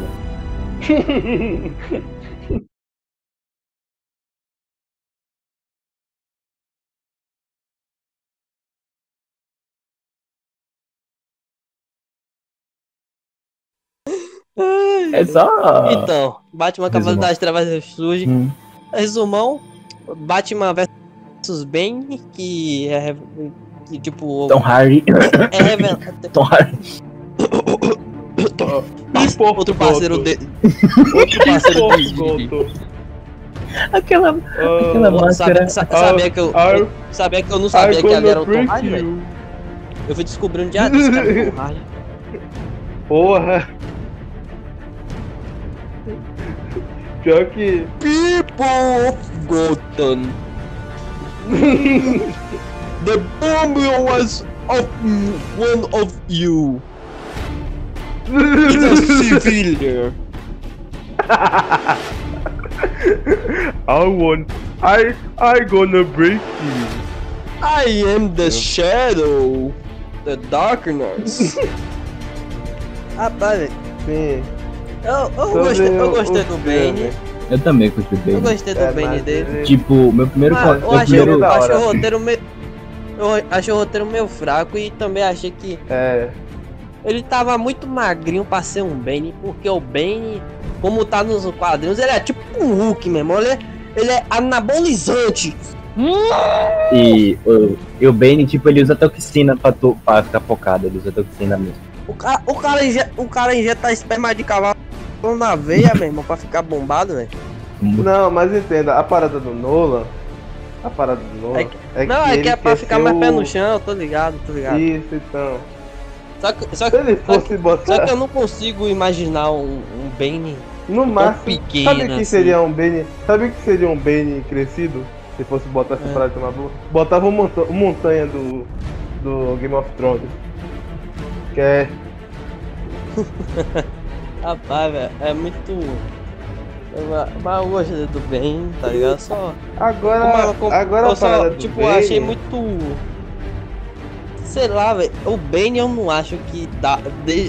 Ele seja um personagem que, digamos, pé no chão, do jeito que o Christopher Nolan fez a saga Cavaleiro das Trevas. Eu não acho que o Bane consiga ser muito pé no chão assim, você tá ligado? Não, então. Sabe, eu gostei do Bane. Eu também curti o Bane. Eu também gostei do Bane. Mas eu acho que... Não, tô ligado. Eu tô ligado. Agora, a única coisa que eu achei merda no Bane foi a Talia al Ghul ter aparecido. É, isso... Porque ela tirou. Ah, ele era foda, ele ainda não sei o que, ele que bolava o plano, mas não era ele não. Era a Talia al Ghul. Ele era só um bocozão. Tanto que quando ela apareceu, ele ficou todo bocó. É, Talia al Ghul, minha dona. Prefiro melão. Ficou muito bobão. Eu prefiro melão. Ele ficou muito bananão, velho. Depois que a Talia al Ghul apareceu. Tipo, agora quebrou totalmente a imersão do personagem. Agora eu não sei com essa parada dos diretores também, de falar tipo assim, ó, Batman ele ficou velho, ele fica bestalhado, ele é burro, não sei o quê. Porque o Batman, quando ele volta da masmorra lá, a mulher gata traiu ele, certo? Fez a putaria lá com ele de mandar ele pra porra. Assim que ele volta pra Gotham, ele não chega pro... Quer dizer, acho que ele chega também, né? Mas quando ele volta pra Gotham, ele volta pra ele e fala, ó, velho, eu vou confiar em você de novo, não sei o que. Que porra é essa, velho? A mulher acabou de te trair, tá ligado? Ele pensou com a cabeça do pau, velho? Que porra é essa, velho?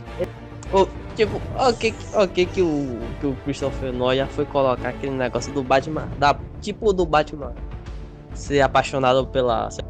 ali na Caio, né, da Cataneta. Mulher gata. Isso.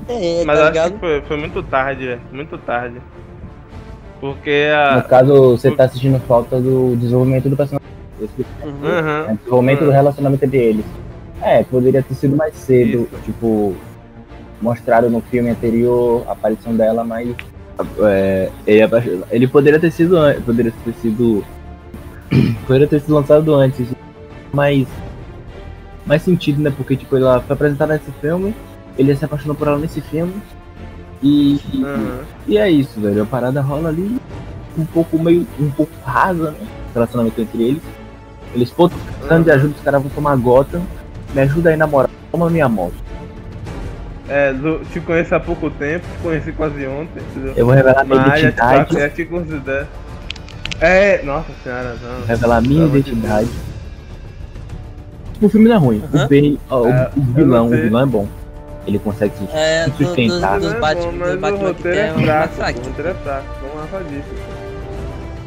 você comparado com o que vem depois desse filme aí, meu irmão, esse filme tá ótimo. Tô errado. Eu te odeio, velho. Eu troco o soco com você. Depois de psicopata versus alienígena, não tem como não, velho. Vem até mim, não, peraí, não. Foi assim, depois disso daí. Vem até mim ou WhatsApp? Foi assim, amigo. WhatsApp pau no caneco. Vem a mim, rapaz. O Superman pra mim é pau no caneco, rapaz.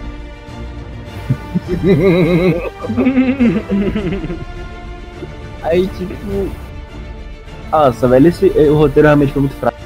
Eles meteram a Talia al Ghul do nada. Não.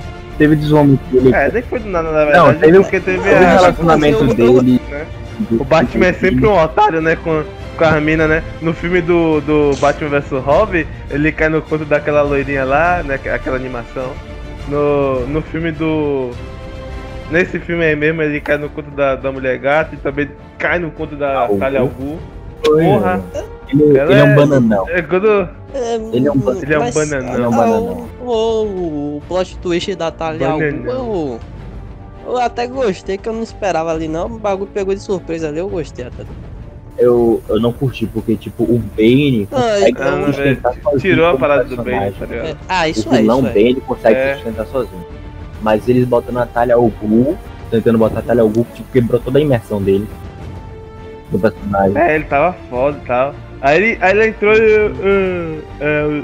banana. Ih, papaparou. Ficou bobão. Papaparou. Começou a contar isso. Velho.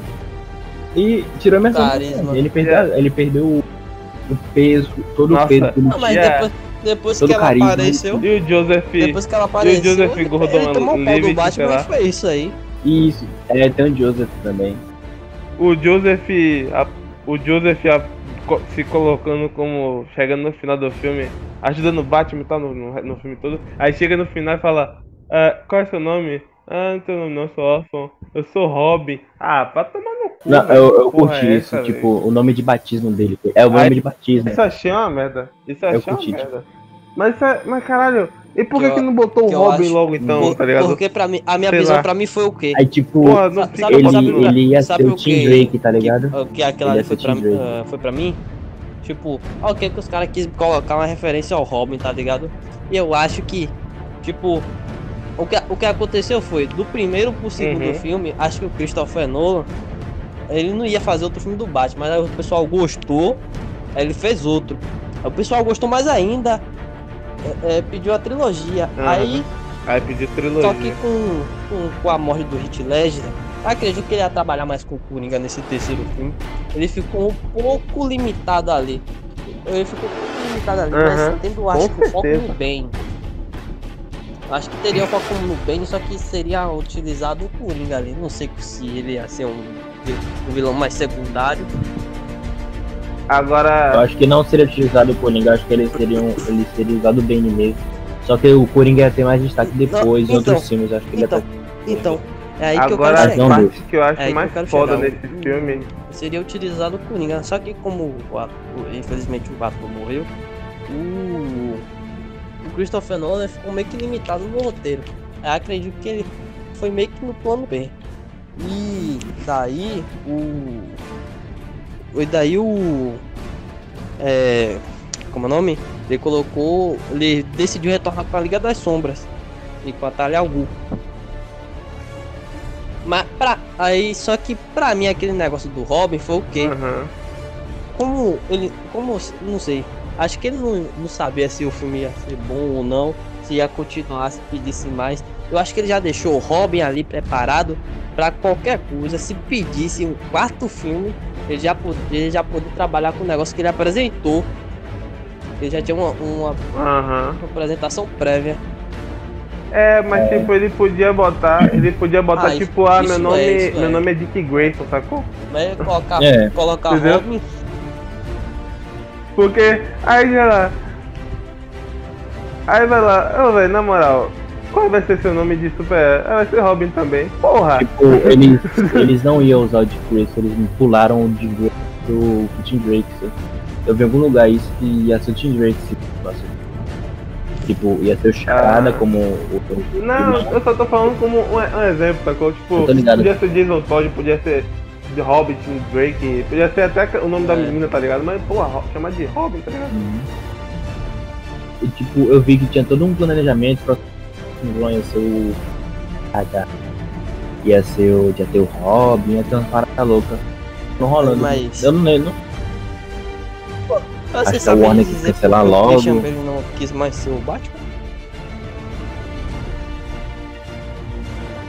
Não sei. Não, acho que também porque ele percebeu que o personagem já tinha, tá ligado? Porque era... o personagem no final do filme, ele meio que se mata, entre aspas. Se aposenta. Não, mas... o Batman se aposenta, mas o personagem... né? Não, mas... é isso. Mas pro público ele morre, isso, né? E, mas pra gente ele se aposenta de certo ponto, né? Aí ele vai tipo tirar o cara do sossego dele pra voltar. Seria válido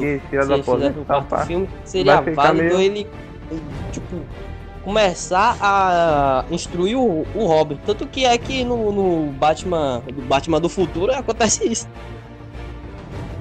Porra, será que é botar um cara como Batman do futuro? Acho que não, velho, porque o Christian Bale na época... eu sou o Robin. Christian Bale também naquela época era muito... era novo, tipo... ele chega... dava pra garantir uma franquia de filme. Ele chega na hora... o menino Robin chega na hora... aí ele fala, não, meu nome vai ser Robin. Mas os caras vão saber que é você, pô. Não. Ou é eu, ou é o Robin Williams. Mas o Robin Williams tá morto, então fodeu. Não, mas vai que lá um nome mais comum, Robin. Aí tipo... vai ter que analisar por esse ponto também. Realmente. Não acho que seja um João daqui. Acho que um João daqui seria um John de lá. Sei lá. Não é o João daqui, não. É isso. E, pô, velho, é isso aí. Tipo, Batman Cavaleiro Ressurge dos três, é o mais fraquinho que tem. mas ainda continua sendo um filme bom. É. Tem cenas de ações extremamente boas. Incluindo a moto, porra, aquela moto. Agora, porra, aquela motona. É, velho, foda, né? Por favor, Christopher Nolan, me envia aquela... Christopher Nolan, me envia aquela moto, velho. Porra. Agora, sobre essa cena... Sobre essa cena da moto que tem, o policial, ele fala, né, tipo, quem é esse cara, não sei o que, um mais jovenzinho, né? Aí o mais velho, assim, não fala, não, relaxa, você vai ver uma parada massa agora, tá ligado? Você vai ver um show. Isso aí é tirado do quadrinho do Cavaleiro das Trevas, né, que é quando o Batman volta, né? Eu não sei se... Primeiro, mas tem um soco Bluetooth. No Cavaleiro das Trevas também tem um soco Bluetooth. Vocês já perceberam uma coisa? O Batman tem um estilo de luta diferente. Ele luta com os cotovelos. Tipo, ele bota os braços assim, tipo o Eren, tá ligado? Só que em vez de lutar com as mãos que nem o Eren, ele luta com os cotovelos. Ele bota ele usa cotovelo pra bater. Ele usa a parada lá que ele tem no braço. É verdade. Ele usa aquela lâminazinha que ele tem no braço. Parece até... Caralho, o jeito de lutar dele parece até Muay Thai. Tá que usa. O estilo de luta dele. Cotovelo. Interestelar, um filme maravilhoso sobre ficção científica, o qual é material de estudos hoje em dia. E esse filme, meu irmão, dos top 3 dos filmes mais jambados do Christopher Nolan, ele tá entre esse top 3. Meu irmão, esse filme, eu fui longe, velho. É o meu filme favorito, velho, do Christopher Nolan. Pode até não ser o melhor dele, pode até não ser o melhor dele, tá ligado? Mas é o meu favorito mesmo.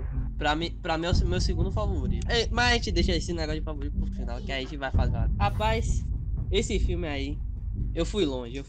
Tanto que eu consegui adivinhar as plots do filme, sabe? O negócio do Danny Phantom, do fantasma, eu já sabia que ele ia ser algum dos caras da tripulação, mas vendo o que aconteceu, que foi apresentado no início do filme, eu supus que ia ser o Cooper. Próprio Cooper. Por causa da ligação. Tanto que tem uma parada que ele fala, que a filha dele, na verdade, fala que em um dos códigos ela viu o fantasma falando fica, tá ligado? E aí isso já dá meio que a entender, tá ligado? O filme deixando as pistas assim. Eu assisti esse filme em 2015, eu era pivetinho, eu não entendi nada. Aí eu assisti esse filme de novo, eu ainda não entendi nada. Entendi um pouco, eu consegui entender uma paradinha, mas ainda é muito complexo. Ainda pra mim ainda é um pouco muito complexo. Esse filme me deu mais 10 de QI, velho. Não, ó, qual é a parada do filme? A Terra tá fodida, tá tendo... A comida tá acabando, não sei o quê. Acabando não, né? Tá sendo... Tá aparecendo fungos. O mundo tá acabando, exato. A natureza tá... praga, quem não fala que é, mas é uma praga. E aí tem, tipo, tempestades de areias, caralho, tá fudendo o mundo... Não é areia. As plantações não tá, sabe? Tendo, tá muito. Ali não tem cara que é areia, não. Esse filme parece muito que é tipo o aquecimento global. Aí a terra tá ficando mais quente, não tá sendo menos fértil, a terra tá menos fértil. Tá, até parece. Aí, tipo, a terra tá se fudendo, aí acontece que por algum acaso, né, a NASA descobre que foi aberto um buraco negro perto de Marte, assim, né? Era Marte? Não, era Saturno. É buraco negro não, buraco de minhoca, né? Buraco de minhoca, perto de Saturno, sei lá. Era Saturno que tem um anel ao redor. Eu lembrava que era Marte, mas... Aí eles têm que ir pra lá, porque pra lá vai levar uma direção a um planeta que se pareça com a Terra, né, e tal, pá. Mas esse é o objetivo deles, né? Achar um planeta que seja... que dê pra se viver, né?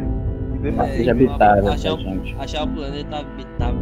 E aí, essa é a missão deles, né? Ele querendo proteger mais a... quer dizer, cuidar da família, né? Dar um futuro pros filhos e tal, né? Tirar desse merda que tá tendo. Salvar a Terra, né? Quer dizer, salvar a Terra não, né? Salvar a humanidade, né? Porque a Terra tá fodida, não tem como salvar mais a Terra. Mas a humanidade, assim... Ele acaba encontrando a solução, tá, gente? Não, então, o que eu tô falando, ele não salvar a Terra, ele não, tipo, ele não para o acontecimento, né? Ele, tipo, ó, o problema tá aqui, vamos embora daqui, sacou? Ele salva a humanidade. Não, mas, tipo, eu tô falando na resolução do filme, sabe? Tipo, no final, a Terra acabou sendo salva, mas parte dele que transmitiu os dados, e a filha dele foi, resolveu. Agora, do planeta. A parada foda do filme, né? Não, acontece que as coordenadas do planeta, o planeta acabou ficando meio de lado.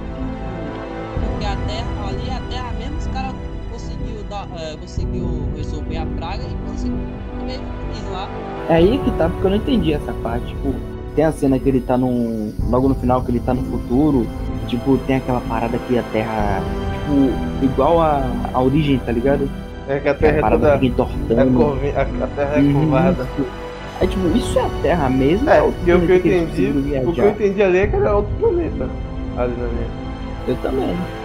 Porque a Brand tava? Não, quando acaba o filme, parece que a Terra... Quando ele volta pra... Quando ele sai do buraco negro. Isso. Ele volta pra... Quando encontram ele. E aí lá é meio que o planeta Terra curvado. A planeta Terra pista de skate. Aí eu tipo, isso é a Terra mesmo? Isso é a Terra mesmo? Tipo, e aí eu entendi. O que eu entendi ali era que ele vai para outro planeta. É, eu também. Eu pensei, pô, então os caras que estão no planeta conseguiram se fazer de bola. Rapaz, esse filme, se você tipo, não for um cara que entenda do assunto, você fica viajando dos personagens, começa a falar das paradas, né? Não, é até interessante. É até interessante como eles explicam as paradas, né? Ensinando para leigos. É tipo isso. É mais ou menos. Eles falam informação. Ensinando? Eu não tenho dúvida sobre ensinar, eu, velho. Ensinando não. Foi uma palavra muito forte, ensinando. Usando de exemplo para leigos, tá ligado? E aí eu acho que esse foi o último filme que o Nolan trabalhou com o irmão dele, né? O Jonathan Nolan, né? que é roteirista também do filme. Né? Que também ele é um roteirista excelente, assim. Ele fez a série, ele produz, né? Junto com o J.J. Abrams, né? A série do Westworld. Mas é uma série boa, a primeira temporada pelo menos é boa. A segunda e a terceira é meme, sacou? Mas a primeira fecha direitinho a série e tal, tá? Mas pra quem quiser assistir aí, só a primeira temporada de Westworld. O resto... Mas a primeira temporada fecha direitinho a série, tá ligado? Pra ideia da série foi certinho. Meu irmão, Interestelar, eu vou dizer, porra, esse negócio, velho, porra, fantasma que manda mensagem passado. Um código Morse. Um código Morse dentro de um cubo, de vários... Um intercubo de outra dimensão. Que porra, velho. Isso daí foi uma viagem da porra. Mas se bem que isso aí, essa parte da viagem no tempo, né, que ele usa, né, da parada de ele entrar no buraco negro, isso aí é meio que tipo... Acho que se eu tiver errado... Eu não sei se eu tô errado, na verdade, mas... Eu não sei, eu não consideraria isso uma viagem. Isso seria uma viagem. Mas ele entrando no buraco negro é considerado que fazer que ficções científicas consideram que seria possível viajar no tempo, sacou? Além de que o outro tente viajar no tempo é só pro futuro, né? É porque assim, o filme passou a ideia logo. Tempo é relativo. Isso. Por exemplo, isso é exatamente do jeito que o filme apresentou, como é acontece no nosso mundo real. Tipo, se eu for pegar um foguete, eu vou lá pra outro sistema, eu voltar pra Terra, eu ainda vou testar, tipo, eu vou estar, sei lá... Pra você se passou horas ou minutos, não, ou até dias... alguns dias, e na Terra... foram um dia pra mim, que eu não envelheci muito, se passaram anos, décadas pros caras, mas isso daí... Você parou pra pensar nisso, é surreal, velho, como se tipo, congelassem, tipo, um negócio tipo Steve Rogers, sabe? Congelassem. Tipo, eles citam bastante lá, que o único jeito de viajar no tempo é usando a gravidade. Eles falam bastante lá, usando a gravidade, então... Mais ou menos, porque eles falam, eles não falam o único jeito de viajar no tempo é usando a gravidade, eles falam que a gravidade é muita coisa.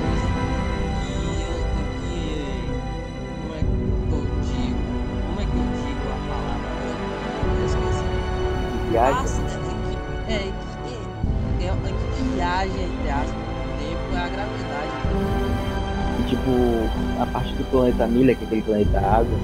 Sim. E tipo, o parceiro dele tava na órbita e pra o parceiro dele passou 23 anos. Não, então... E esse que tava no planeta passou só um minuto. A parada é do... Se passou uma hora. Do Interestelar. Isso, uma hora. A parada do Interestelar é tipo... Você... Como é que fala? A solidão, tipo, se você ficar sozinho por muito tempo assim, você acaba mudando, tá ligado? Você pode ficar biruta, sacou? Que nem os dois personagens aí, eu esqueci o nome dos personagens, Mike, né? Malcolm, não sei. Matt Damon. Não, o outro, o que escolheu não congelar. O negão? Sim, o parceiro dele, o negão. É, tipo, ele não ficou louco, tá ligado? Não, ele ficou louco de boa. Ele não ficou biruta comparado com o Matt Damon, não. Mas ele ficou um pouco afetado, né? Ele ficou afetado, mas ele sabia que aquilo ia acontecer. Ele já ficou sabendo que aquilo ia acontecer. Ele teve pra caralho. É verdade. Agora ele, tipo, sabe uma parada foda nesse... Mas o negócio é que a mente do homem sabota ele, porque... Certamente, eu tô certeza. A mente do homem, caralho. Ele pensar assim. Ele tá certo, não tá errado não, tá certo. Não, a mente do homem eu não falo homem, ele não, eu tô falando homem. Ele quer dizer em geral. Eu pensei que você tava fazendo uma piada com o nome do cara. Não. Não, pô. A mente do homem, pô, meu irmão. A mente sabota o cara, velho. O cara, às vezes, fica na psicose. Ele pensa, não, os caras morreram, velho. Porra, os caras morreram já, velho. Porra, essa... É, exato. Certeza que ele chegou a pensar isso muitas vezes. Ele falou isso, se não me engano. Ele falou. Achei que vocês tinham morrido, mas eu acreditei que não. Porra, velho. E o Man, ele é pior ainda, né? Já pensou, velho? Que surreal, velho. O Man, ele é pior ainda, porque ele chegou a um ponto que ele deitou, né, pra se congelar, né, invernar, isso, a palavra, pra invernar, e ele não botou um tempo pra acordar, né, ele só botou e ficou. Ele não botou um tempo pré-definido. Provavelmente os caras não visitassem aquele planeta, ele ia ficar lá pra morrer. Morrer não, que ele ia ficar lá pra invernar. Ele ia encontrar o Leonardo DiCaprio. Como é que é? Porra, não acho... Não... É porque ele controla o Leonardo DiCaprio, pô. Acorde aí, mano.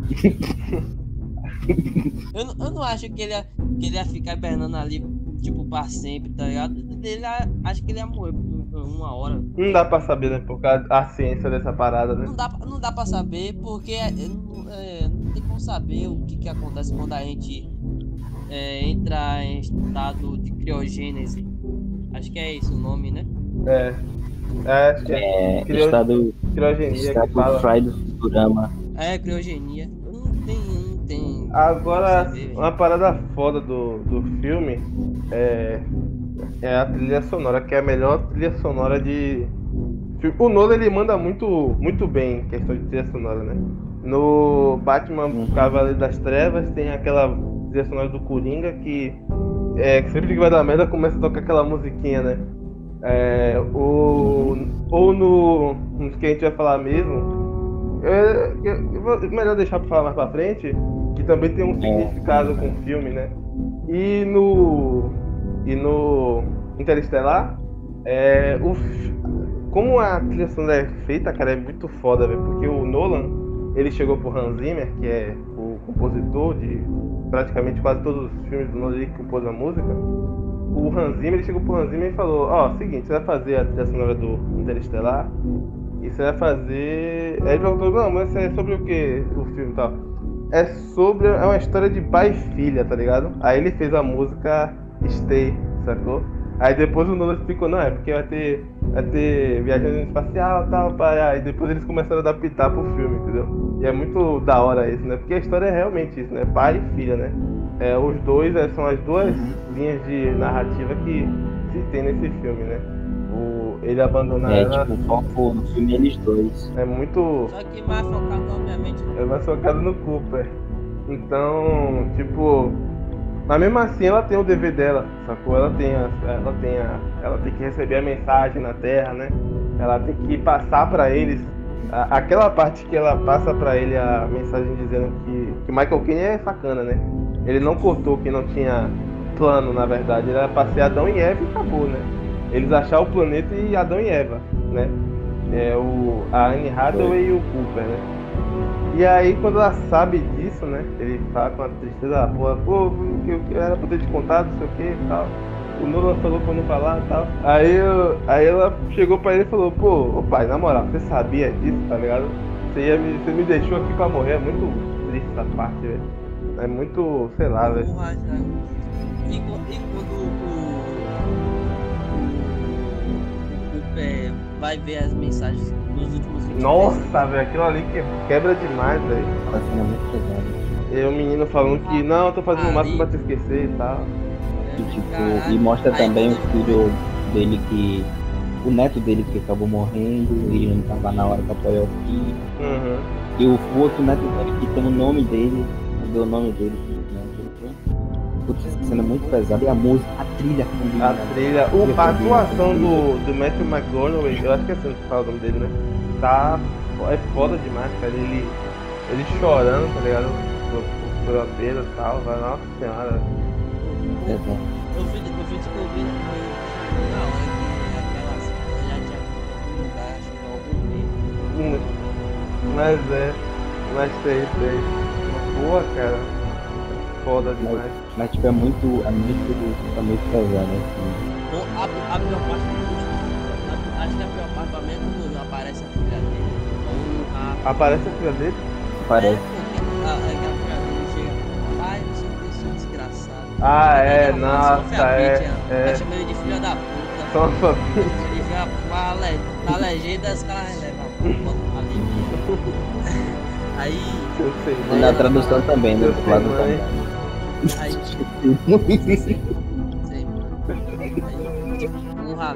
ela fala. Porra, é muito foda. E tem a mesma idade de quando ele foi embora. E ele não votou. Verdade. Porra, velho.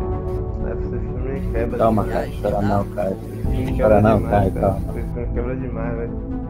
Sim, velho, mas agora as curiosidades, velho. Planeta Miller, né? O nome do planeta da água lá. Planeta 100%. Não, pô, planeta água é o planeta Terra, velho. Pô, vai tomar no cu. No filme, porra. É Miller o nome dele, né? Tem duas paradas, na verdade, nesse planeta que, tipo... Eu acho que a primeira fica óbvia, né? Que a nave daqueles caras que ela achou a caixa preta chegou ali na hora, agora. Tipo, ela disse também que tinha 2 minutos que eles chegaram. Isso. De acordo com o lapso de tempo, tinha 2 minutos. Então... É muito louco isso, né? Eles saíram um tempão. Tipo, na verdade, ela fala que provavelmente eles tinham morrido faz 1 minuto só. Isso. Se eles chegassem um pouquinho mais cedo, acho que era capaz de eles encontrarem. Nossa, é muito louco isso, né, velho? Os caras... Assim que eles entraram na atmosfera, buf, é o negócio do tempo lá. Tipo, é muito louco como o tempo reage ao jogo.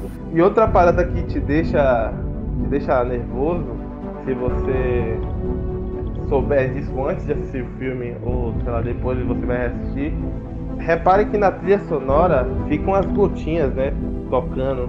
Gotinha não, é um toquezinho, um tique-tique. Isso aí são os dias passando na Terra. Tô ligado. E não só na Terra, tipo, na nave que eles deixaram em órbita com parceiros dele. Passaram 23 anos depois que eles saíram da vida. Tem uma parada foda que eu acho no Interestelar também, que é o... Tudo é foda no Interestelar, né? Mas a outra parada é o TARS. O robôzinho. O robô é muito massa. O robô é muito massa. O que aconteceria se a gente botasse ele no aquela sacada no 100%, humor 100%? Seria alta maldade dali, né? Porra, porque ele é muito bom, cara, ele é muito... Aí os caras falavam alguma coisa, sua mãe! Tars, tira a gente daqui que a gente vai morrer, foda-se! Mandado dessa. Pô, cara, agora imagina, porque quem ficou na nave lá com o cara, os 23 anos, foi o Tars, né? Imagina esse robô com esse cara, porque esse cara não sofreu, maluco. Com esse robô não saca no furo, você vai morrer aqui, né?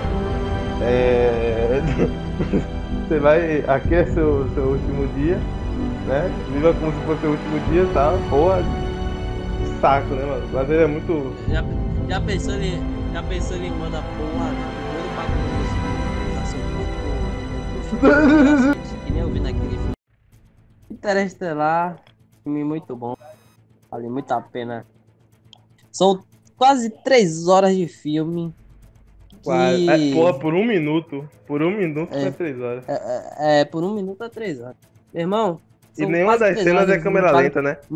Vale muito a pena. Não é câmera lenta. Uma das cenas. Nem preto e branco.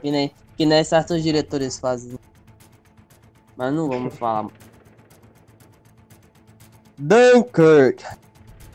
Dunkirk, pra quem não sabe, é a história, assim, é o roteiro original, mas, tipo, se passa, a história se passa na Segunda Guerra, né? Segunda Guerra, tipo, o que tem de filme da Segunda Guerra, que, sabe? Aí que, porra, o Nolan conseguiu fazer um filme de Segunda Guerra e ainda assim colocar a parada do tempo, né? Porque, pra quem não sabe, o Hitler chegou uma época da Segunda Guerra que ele prendeu os meninos, né, os nossos aliados, na praia de Dunkirk, chame do jeito que você quiser. E aí, aí fudeu, tá ligado? Aí enquanto os alemães, sei lá, o pessoal, os inimigos ficavam atacando, atacando bomba e a porra toda, os meninos tentavam sobreviver, barcos próprios, assim, de próprias... Barcos vinham buscar eles, mas todos, isso. Quase todos afundavam. Negócio muito triste, velho. O olhar dos soldados, véio, com a falta de esperança, sabe? Só esperando a morte, tipo, os protagonistas tentando sair de qualquer jeito ali, que inclusive cara, são muito espertos. Os protagonistas são os caras mais, né? Aqueles moleques não tinha como... Porra, não tinha como morrer naquela guerra, não. Eles eram muito inteligentes, velho. Tanto... Não, mas infelizmente um deles morreu. Então... morreu por causa da natureza, porque ele ficou com o pé preso ali, mas... Não morreu por culpa dele, ele só não soube nadar direito ali, virar um pouco pra esquerda, tá ligado? Vai perder o pé. Mas tipo... Outra coisa nesse filme é a trilha, né? Que tipo, a trilha sonora dele é tipo... Dá uma ambientação de que tudo... Que tem alguma coisa ruim chegando. Eu fiquei nervoso vendo esse filme porque tipo, a trilha era muito... pesada. É muito suspensa, velho. Isso, tá, o Hans Zimmer fica olhando assim pros meninos. Aí os meninos falam, porra, tá de boa, né? Tá de boa. Aí começa a tocar a trilha sonora. Aí ele, velho, pelo amor de Deus, para, velho, eu não aguento mais. É tipo, a trilha indicava que aconteceu alguma merda. E não acontecia. Não acontecia. E ficava aquela tensão. Bom, meu Deus. Não. Era só a tensão da parada. Normalmente acontecia alguma coisa, né? Normalmente porque, a trilha vinha logo. A trilha vinha logo que aconteceu uma parada, né? Por exemplo, a cena do. A cena do avião mesmo, dos aviões. Né? Melhor, eu acho que a melhor narrativa da parada é os aviões, na minha opinião, né? O Tom Hardy perseguindo os caras lá, né? O Top Gun da Segunda Guerra, né? É bem. Essa parte é muito bem massa. Da hora, né? É muito da hora. Ele fazendo a contagem da gasolina. Do combustível. Ô, velho, a gasolina tá cara. Ai, cara, a gasolina tem que poupar, viu? Do combustível, das barras, tá, para toda. E deixando ali, tá ligado? E fazendo o máximo pra gastar menos e tal. É muito foda, velho. Muito foda. O negócio do Tom Hardy no avião foi o seguinte. O bagulho dele quebrou. O visor, negócio que mostra o indicador, indicador da gasolina isso, quebrou e ele tava calculando a gasolina dele pela gasolina do como é o nome dele? Do amigo, outro piloto. Do outro piloto. É isso aí, eu não. É. Esse eu não sei. Aí é porque eu esqueci. O Simon Pegg era renderizado. Alguma coisa assim. Simon Pegg renderizado. O Simon Pegg renderizado, porra.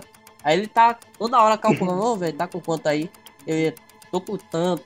Aliás, ele tá com tanto, e naquela hora eu tava com isso daqui, eu devo estar com isso.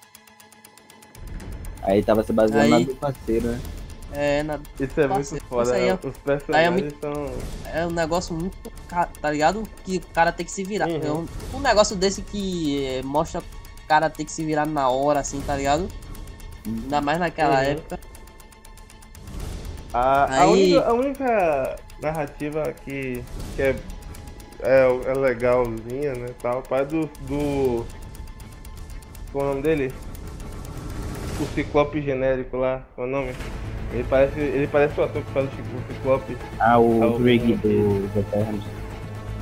Isso. É a única que eu achei meio... O moleque que bate a cabeça morre. Ele é o Drake dos Eternals. Eu achei legal, eu não fiquei muito com a narrativa dele. Eu tava mais interessado com os outros dois, do aviador e do... esse filme, eu não curto um filme de guerra. Eu não gosto de assistir filme de guerra. Eu curto. Aí, esse filme também. Esse filme... Resgate do Soldado Ryan. Esse filme só... Eu só curti por causa desse sonora aí, o momento de tensão. O filme é totalmente... O filme é muito tenso. Mas é muito tenso, é muito tenso mesmo, velho, porra. A trilha acompanhando a parada. Você fica na neurose, velho, você fica, porra, a porra vai vir. A cena no começo, o Dinho tentando entrar no barco com o corpo de um ferido. Nossa, eu fiquei muito tenso nessa cena. E a música tocando, apertando minha mente, tentando passar. O jeito que eles se conheceram é engraçado, né? Porque o maluco, porra, vontade de cagar da porra. Vou cagar ali onde não tem ninguém. Aí ele chega no lugar, abaixa a calça, vai cagar. Aí ele olha pro lado e tá lá o maluco enterrando outro cara. O francês enterrando com... Aí ele deve só, porra. O maluco viu minha bunda ali, qual foi?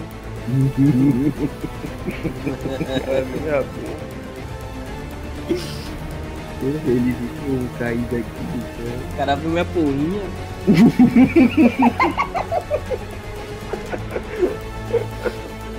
Foi tipo isso, né? E eles continuaram juntos ali, tentando entrar no bar, pra fugir aquilo ali. Os caras são muito espertos, porra. E, a parte que... Tem a parte que tudo se conecta, né? Tem um velho do bar que vai reportar a galera. Qual foi a parte que... A parte que a rapaz percebeu, mas qual foi a parte... Qual a parte que vocês perceberam que, era uma linha do tempo diferente? Era uma linha do tempo diferente?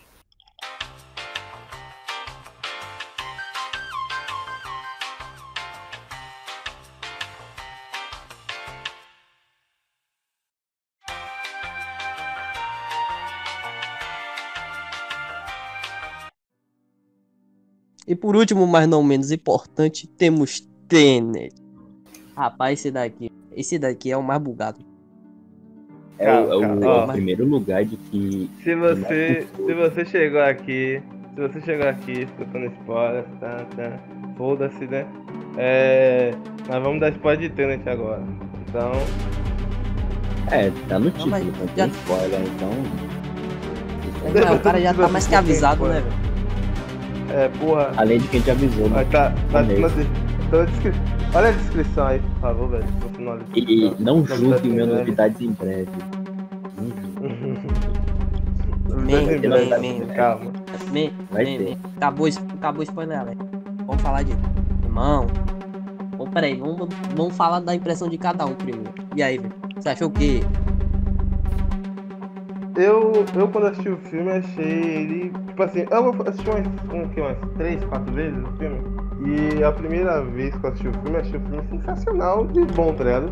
Eu tive que, prestar bastante atenção assim, mesmo que a trilha sonora ficasse um pouco mais alta que a voz dos caras, que eu não sabia se o cara tava falando uma parada importante ou não.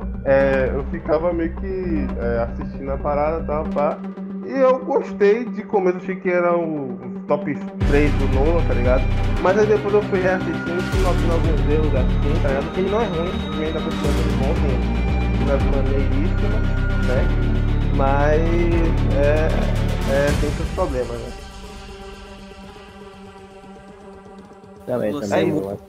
Também eu assisti o filme que... A primeira vez que eu assisti, de madrugada e... Vai cair que insistiu. Eu não ia assistir. Na verdade eu ia assistir sim, porque eu vi o trailer e eu curti o trailer. Parecia um filme muito...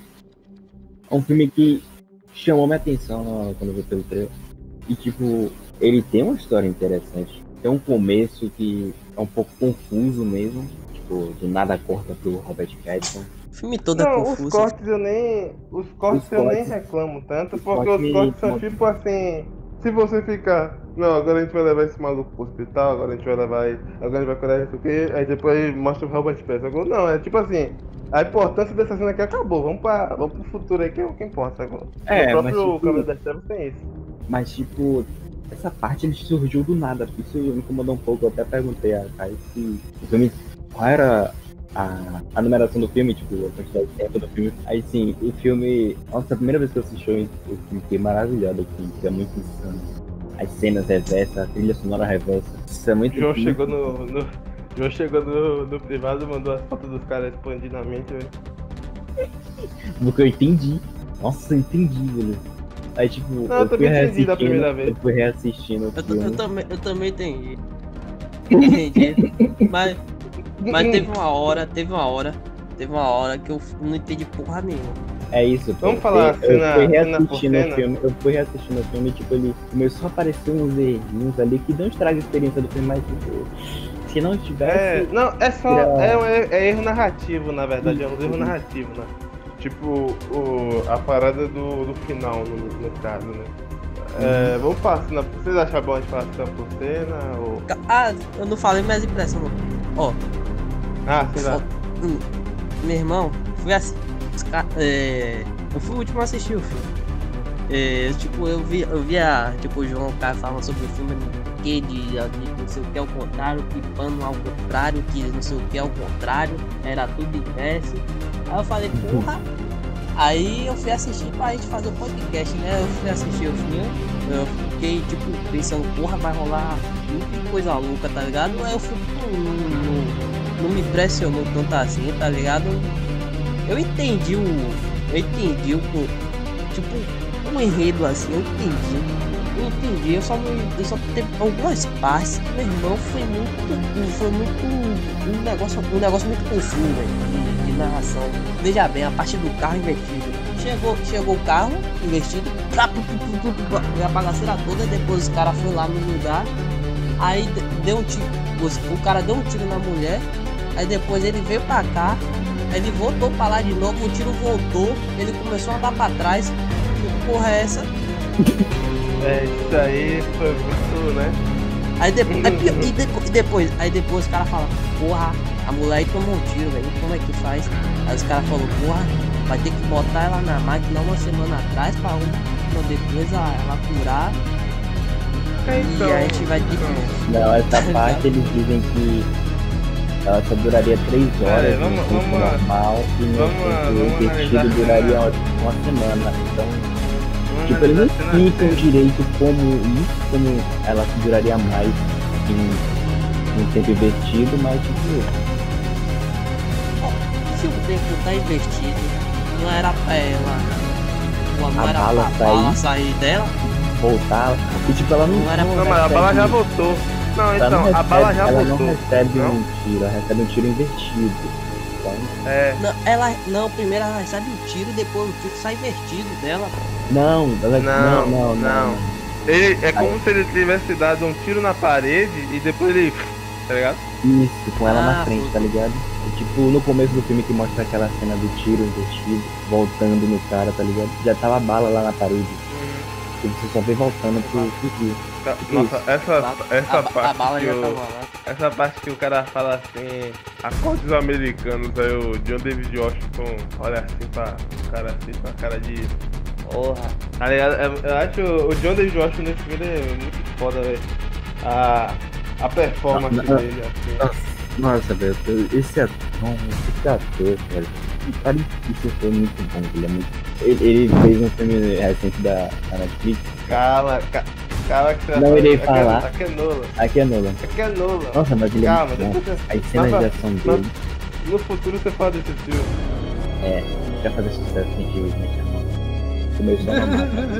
Não, mas tem que fazer enquanto não fez sucesso, porque... Não é que tem um programa específico pra ele. Aí tipo, esse ator, ele... Nossa, a cena de ação é muito boa. Não, as cenas de ação são muito loucas, velho. Ele faz as cenas de ação muito boas. A cena investida, ele lutando contra ele mesmo, é muito... Nossa, aquela cena é muito bacana, velho. Ele é um ótimo ator, velho. Pô, é a melhor cena do filme, na minha opinião. As duas, no caso. Melhor cena. Ele luta invertido contra ele mesmo e ele luta invertido contra ele mesmo na cabeça. É, a melhor cena do filme é essa. Normal, essa luta contra ele vestido, e ele invertido lutando contra ele normal. Outra coisa que foi previsível. Tudo que eu falo pros caras. Isso daí são eles aí no futuro, né, velho? É, voltaram. Eu falei eles, mas eu não sabia que ele, tipo, vinha 2, tá? Mas até já acertei. Mas, tipo, eu pensava que quando era tipo os 2 saía, um em cada tempo, tipo um em cada sentido, sabe? E ia fazer a missão, mas não, entra o cara e sai os 2. É, aí no caso, isso é foda demais, né? Porque ele entrando e no caso saindo pra frente no outro lado e tá muito louco essa porta que ficaram, não sei o que é isso. Pra ele estar no mundo invertido, ele tem que estar no mundo normal, então... É tipo o paradoxo do avô, que foi até citado no filme. Várias vezes. Se você mata o avô... Qual é esse paradoxo do avô? É um paradoxo, porque existe a possibilidade do seu avô morrer e dar um bug temporal sinistro. Ou existe a possibilidade de, pelo fato do seu avô morrer, você nunca vai ter nascido pra você fazer aquele ato de matar seu avô. Ou seja, se você nunca matou seu avô vai estar vivo. Em tese, na teoria, na prática resposta, aí fica esse paradoxo. A gente nunca vai ter resposta. É tipo também o do gato na caixa, né? Ele tá vivo e morto, mais ou menos. Mas isso é outra história. Outro negócio. É outra coisa. O gato de Schrödinger. O gato de Schrödinger. E foi muito insano. E tem uma parte que são um pouco necessárias de filme de terra. Tipo, a cena da guerra no final parecia mais um tipo de Black Eyed Peas. A cena da guerra é o seguinte. Eu acho uma cena bonita e tal, mas é desnecessária, né? A parada de quando eles estão na... como é que fala? Seguir a linha pra frente é a música normal, e quando tá inversa é a música invertida também, né? Mas aí que tá, velho, aí que buga a pessoa. Você vira um caos gigantesco, que a trilha fica mudando quando você normal, quando tá invertido. Não, acho que ficou. Eu não achei que ficou um caos tá assim atressado, não. A cena ficou. A cena que foi caótica. Mas o. A cena foi caótica e aquilo ajudou a ficar um pouco mais caótica. Não, acho que a. Eu não acho que a trilha tenha deixado a caótica. Vai reclamar da trilha do... Não, da casa. Aí já é demais. Meu irmão, é tipo um negócio, a cena da guerra, tipo, ela é desnecessária e ela é, de certo modo, muito confusa. Porque, tipo, você olha assim, aí começa a acontecer uma parada, não tem nada a ver, velho, você fica viajando, mas tipo... Exatamente por isso que essa porra, cena... Você falou isso agora. Eu já tava cedendo baseadão aqui, maluco, pra entender essa porra. Mas, tipo, apenas caótico, velho. Essa cena, tipo, vira muita coisa, velho, ao mesmo tempo. Os caras, tipo, o Nolan parecia que dessa vez ele tinha surtado fazer um videoclipe. A cena não deixa de ser bom, mas ele surtou um pouquinho nessa parte aí. Essa cena da guerra seria melhor se não tivesse mexido, que era melhor. E pra deixar pior ainda, tem aquele final que como eu já suspeitava, o Robert Pattinson é aquele cara que salva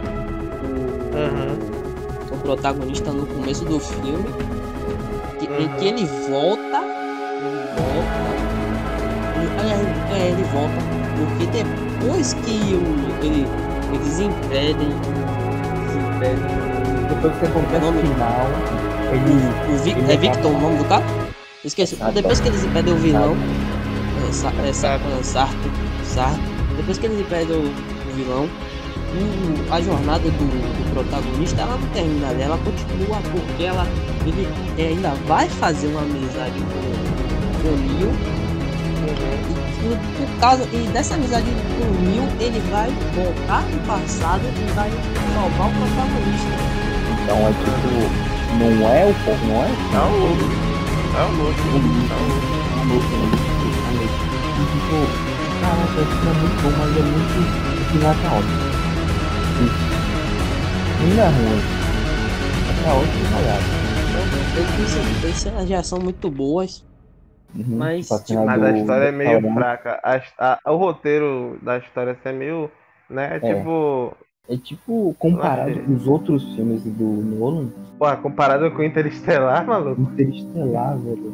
Tipo, Interestelar, grande truque que eu subestimei. Mas o que também... Tipo, vamos pegar, por exemplo, Amnésia. Amnésia é um tipo de filme. Amnésia é um filme que foi contado... Foi contado uma narrativa reversa. Tipo, aquilo ali é uma narrativa. A narrativa reversa que deu certo. Tipo, o filme tá invertido ali.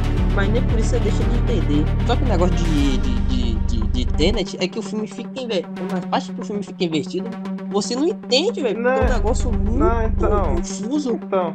Tipo, dá pra entender, só que tipo, tem que fazer um esforcinho ali, velho. Não é esforço. É só, eu acho que é prestar bastante atenção, né? Isso. Letra por letra que o cara fala. Mas tipo, já o filme Amnésia, o cara já tipo... É, porque aí a gente tá comparando só com açúcar, né? É só com açúcar.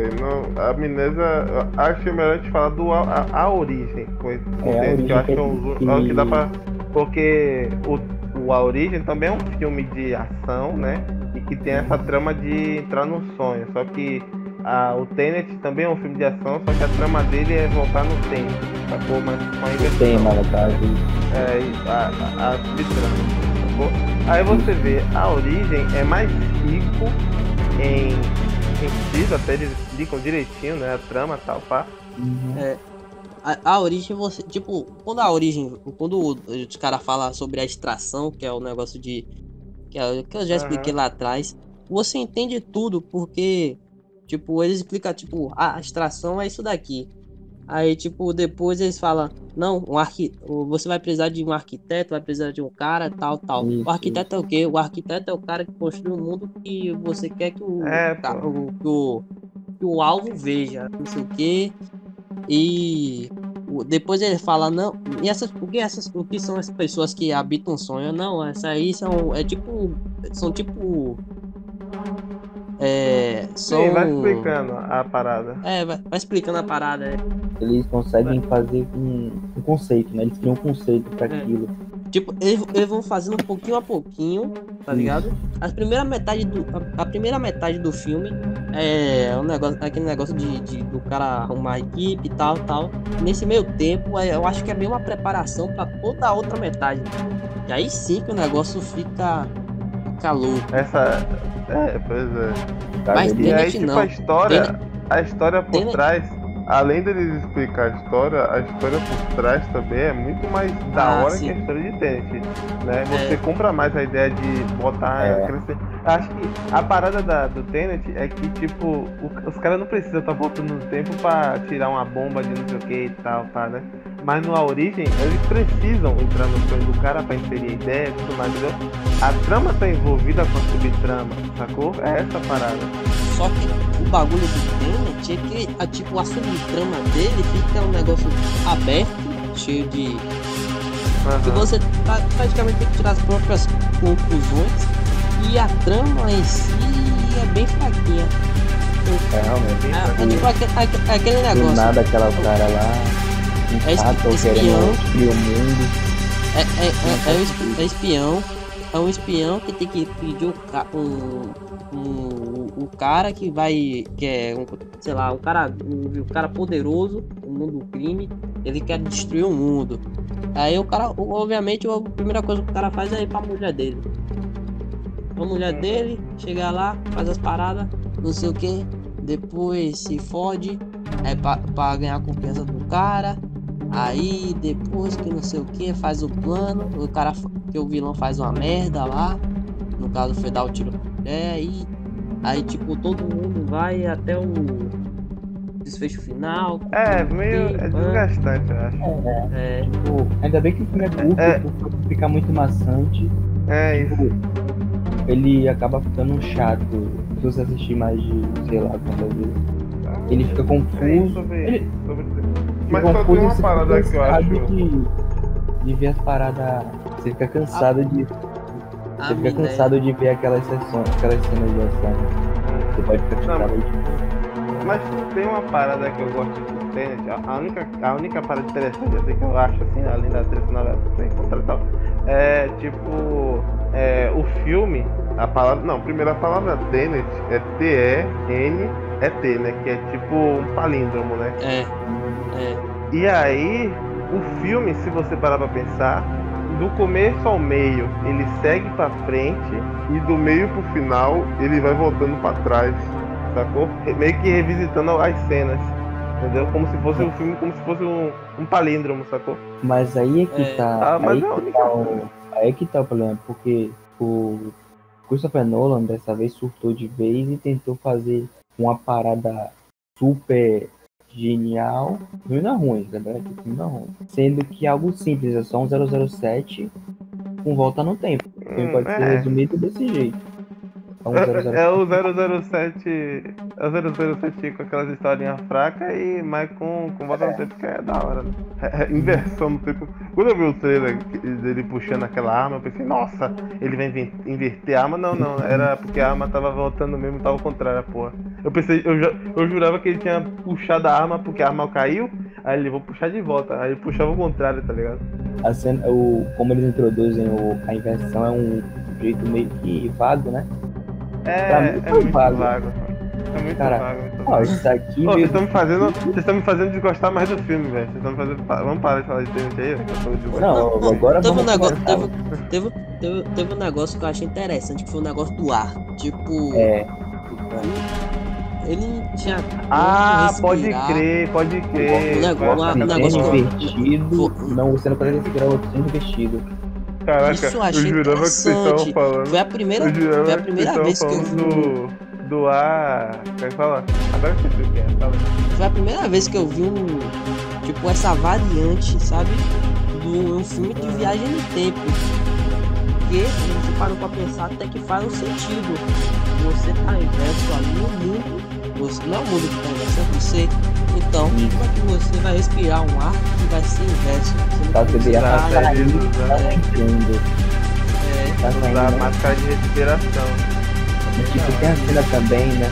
Depois eu vejo assim, tá sendo o carro que, quando a bomba explode, ele explode do carro, que ele, em vez de queimar, ele sofre de hipotermia. É. Ele fica com frio. Tipo, é invertido. Nossa, eu não tinha percebido. É verdade, né? Isso aí eu percebi também. Tanto que o Neo até fala. Ele fala, você é o primeiro humano que a partir de uma explosão de gasolina sofre de hipotermia. Foi ele falou. Tipo, tem umas partes que são realmente muito interessantes, mas tipo, isso não salva algumas coisas que são apenas jogadas. O filme é legal, isso daí foi uma sacada legal da parte do Christopher Nolan, mas... Foi. Isso acaba não salvando, né? É. Por favor, Christopher Nolan, use menos jamba, cara. Não, dessa vez ele usou menos. Ele usou menos mesmo, porque não deu, o filme não acabou dando muito certo. Pague os jamaicanos. O filme é bom, tipo, tem as realizações muito boas. O John David Washington tá incrível, mas tirando esses três fatos aí, o filme é só um 007 com inversão de tempo. Agora vamos lá, chegamos na hora, né? Top 9 ou top 5 de filme do Nolan que a gente assistiu aqui? Acho que a gente citou no caso. Pode ser top 3? Top 5, vai, top 5. Top 5? Pera, eu tô tentando lembrar. Bora do 5 pra cima. Quinto lugar era Amnésia? Acho que era Amnésia ou era o grande... Esqueci. Porra. Acho que era o grande truque que você tinha colocado. Calma aí. Eu tô tentando lembrar. Agora esqueci mesmo, velho. Já fiz o meu aqui. Amnésia. Já fiz o meu aqui. Então, editor. Aqui, editor. Vamos lá. Meu top 5. Vai falar sobre o filme. Não, vai lá. Tá bom. Primeiro lugar, Tenet. Eu falei muito mal do filme, mas eu gosto muito dessa cena de ação. E essa parada de inverter o tempo, eu curti. Mesmo sendo apenas jogado no filme. Calma. Sem jogar as escolhas dos outros, tá bom? Vamos lá. Okay. Segundo lugar, Batman Cavaleiro das Trevas. Terceiro, Interestelar. Quarto, Amnésia. E o quinto... Eu esqueci agora. O quinto é... Tá bem diversificado. Não, a origem. A origem. Dunkirk eu sei que não é. O cara não vai de filme de guerra. Ah, meu Deus. Sim, velho. Eu agora, né? Eu vou do quinto pro primeiro. Tá. Em quinto... Amnésia. Em quarto... Grande truque. Em terceiro, A Origem. Em segundo, Batman das Trevas. E em primeiro, o Interstellar. Ele foi rebaixado, né? Já era rebaixado. Eu tô mais apegado desse filme, mas do que eu. Só que acho que até na época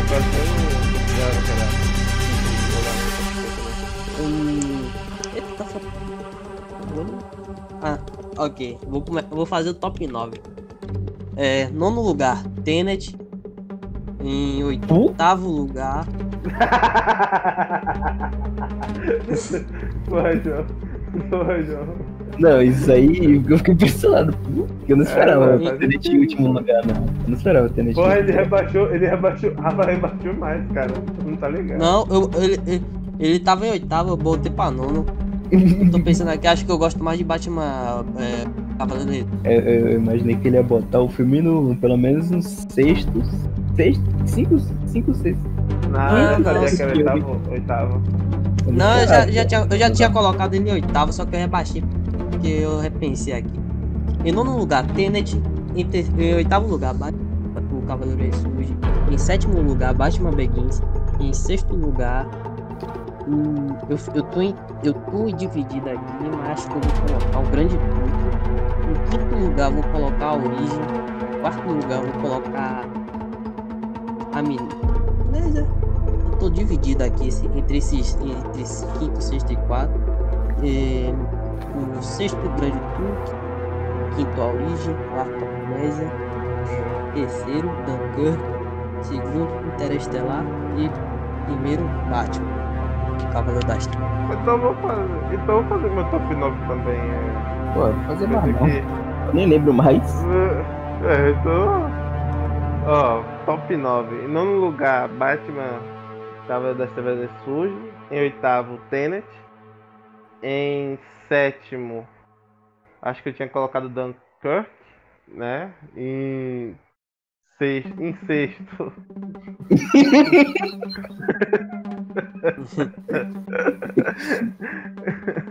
Ai, o que o Cabo tá fazendo aqui? Ai, que vai ser o cu. Eu repensei aqui. Eu vou colocar em quinto, eu vou colocar Amnésia, e em quarto eu vou colocar Origem. Pronto. Aqui. E em sexto. A mão fazendo na sua cama. Tem irmã, caiu. Aí eu vi.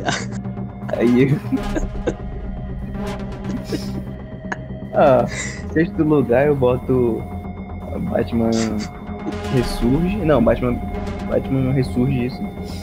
Em sétimo Begins. Oitavo eu boto Dunkirk. Não. Aí em sexto lugar Ressurge. Sétimo Begins. Sétimo. Oitavo Grande Grupo, não.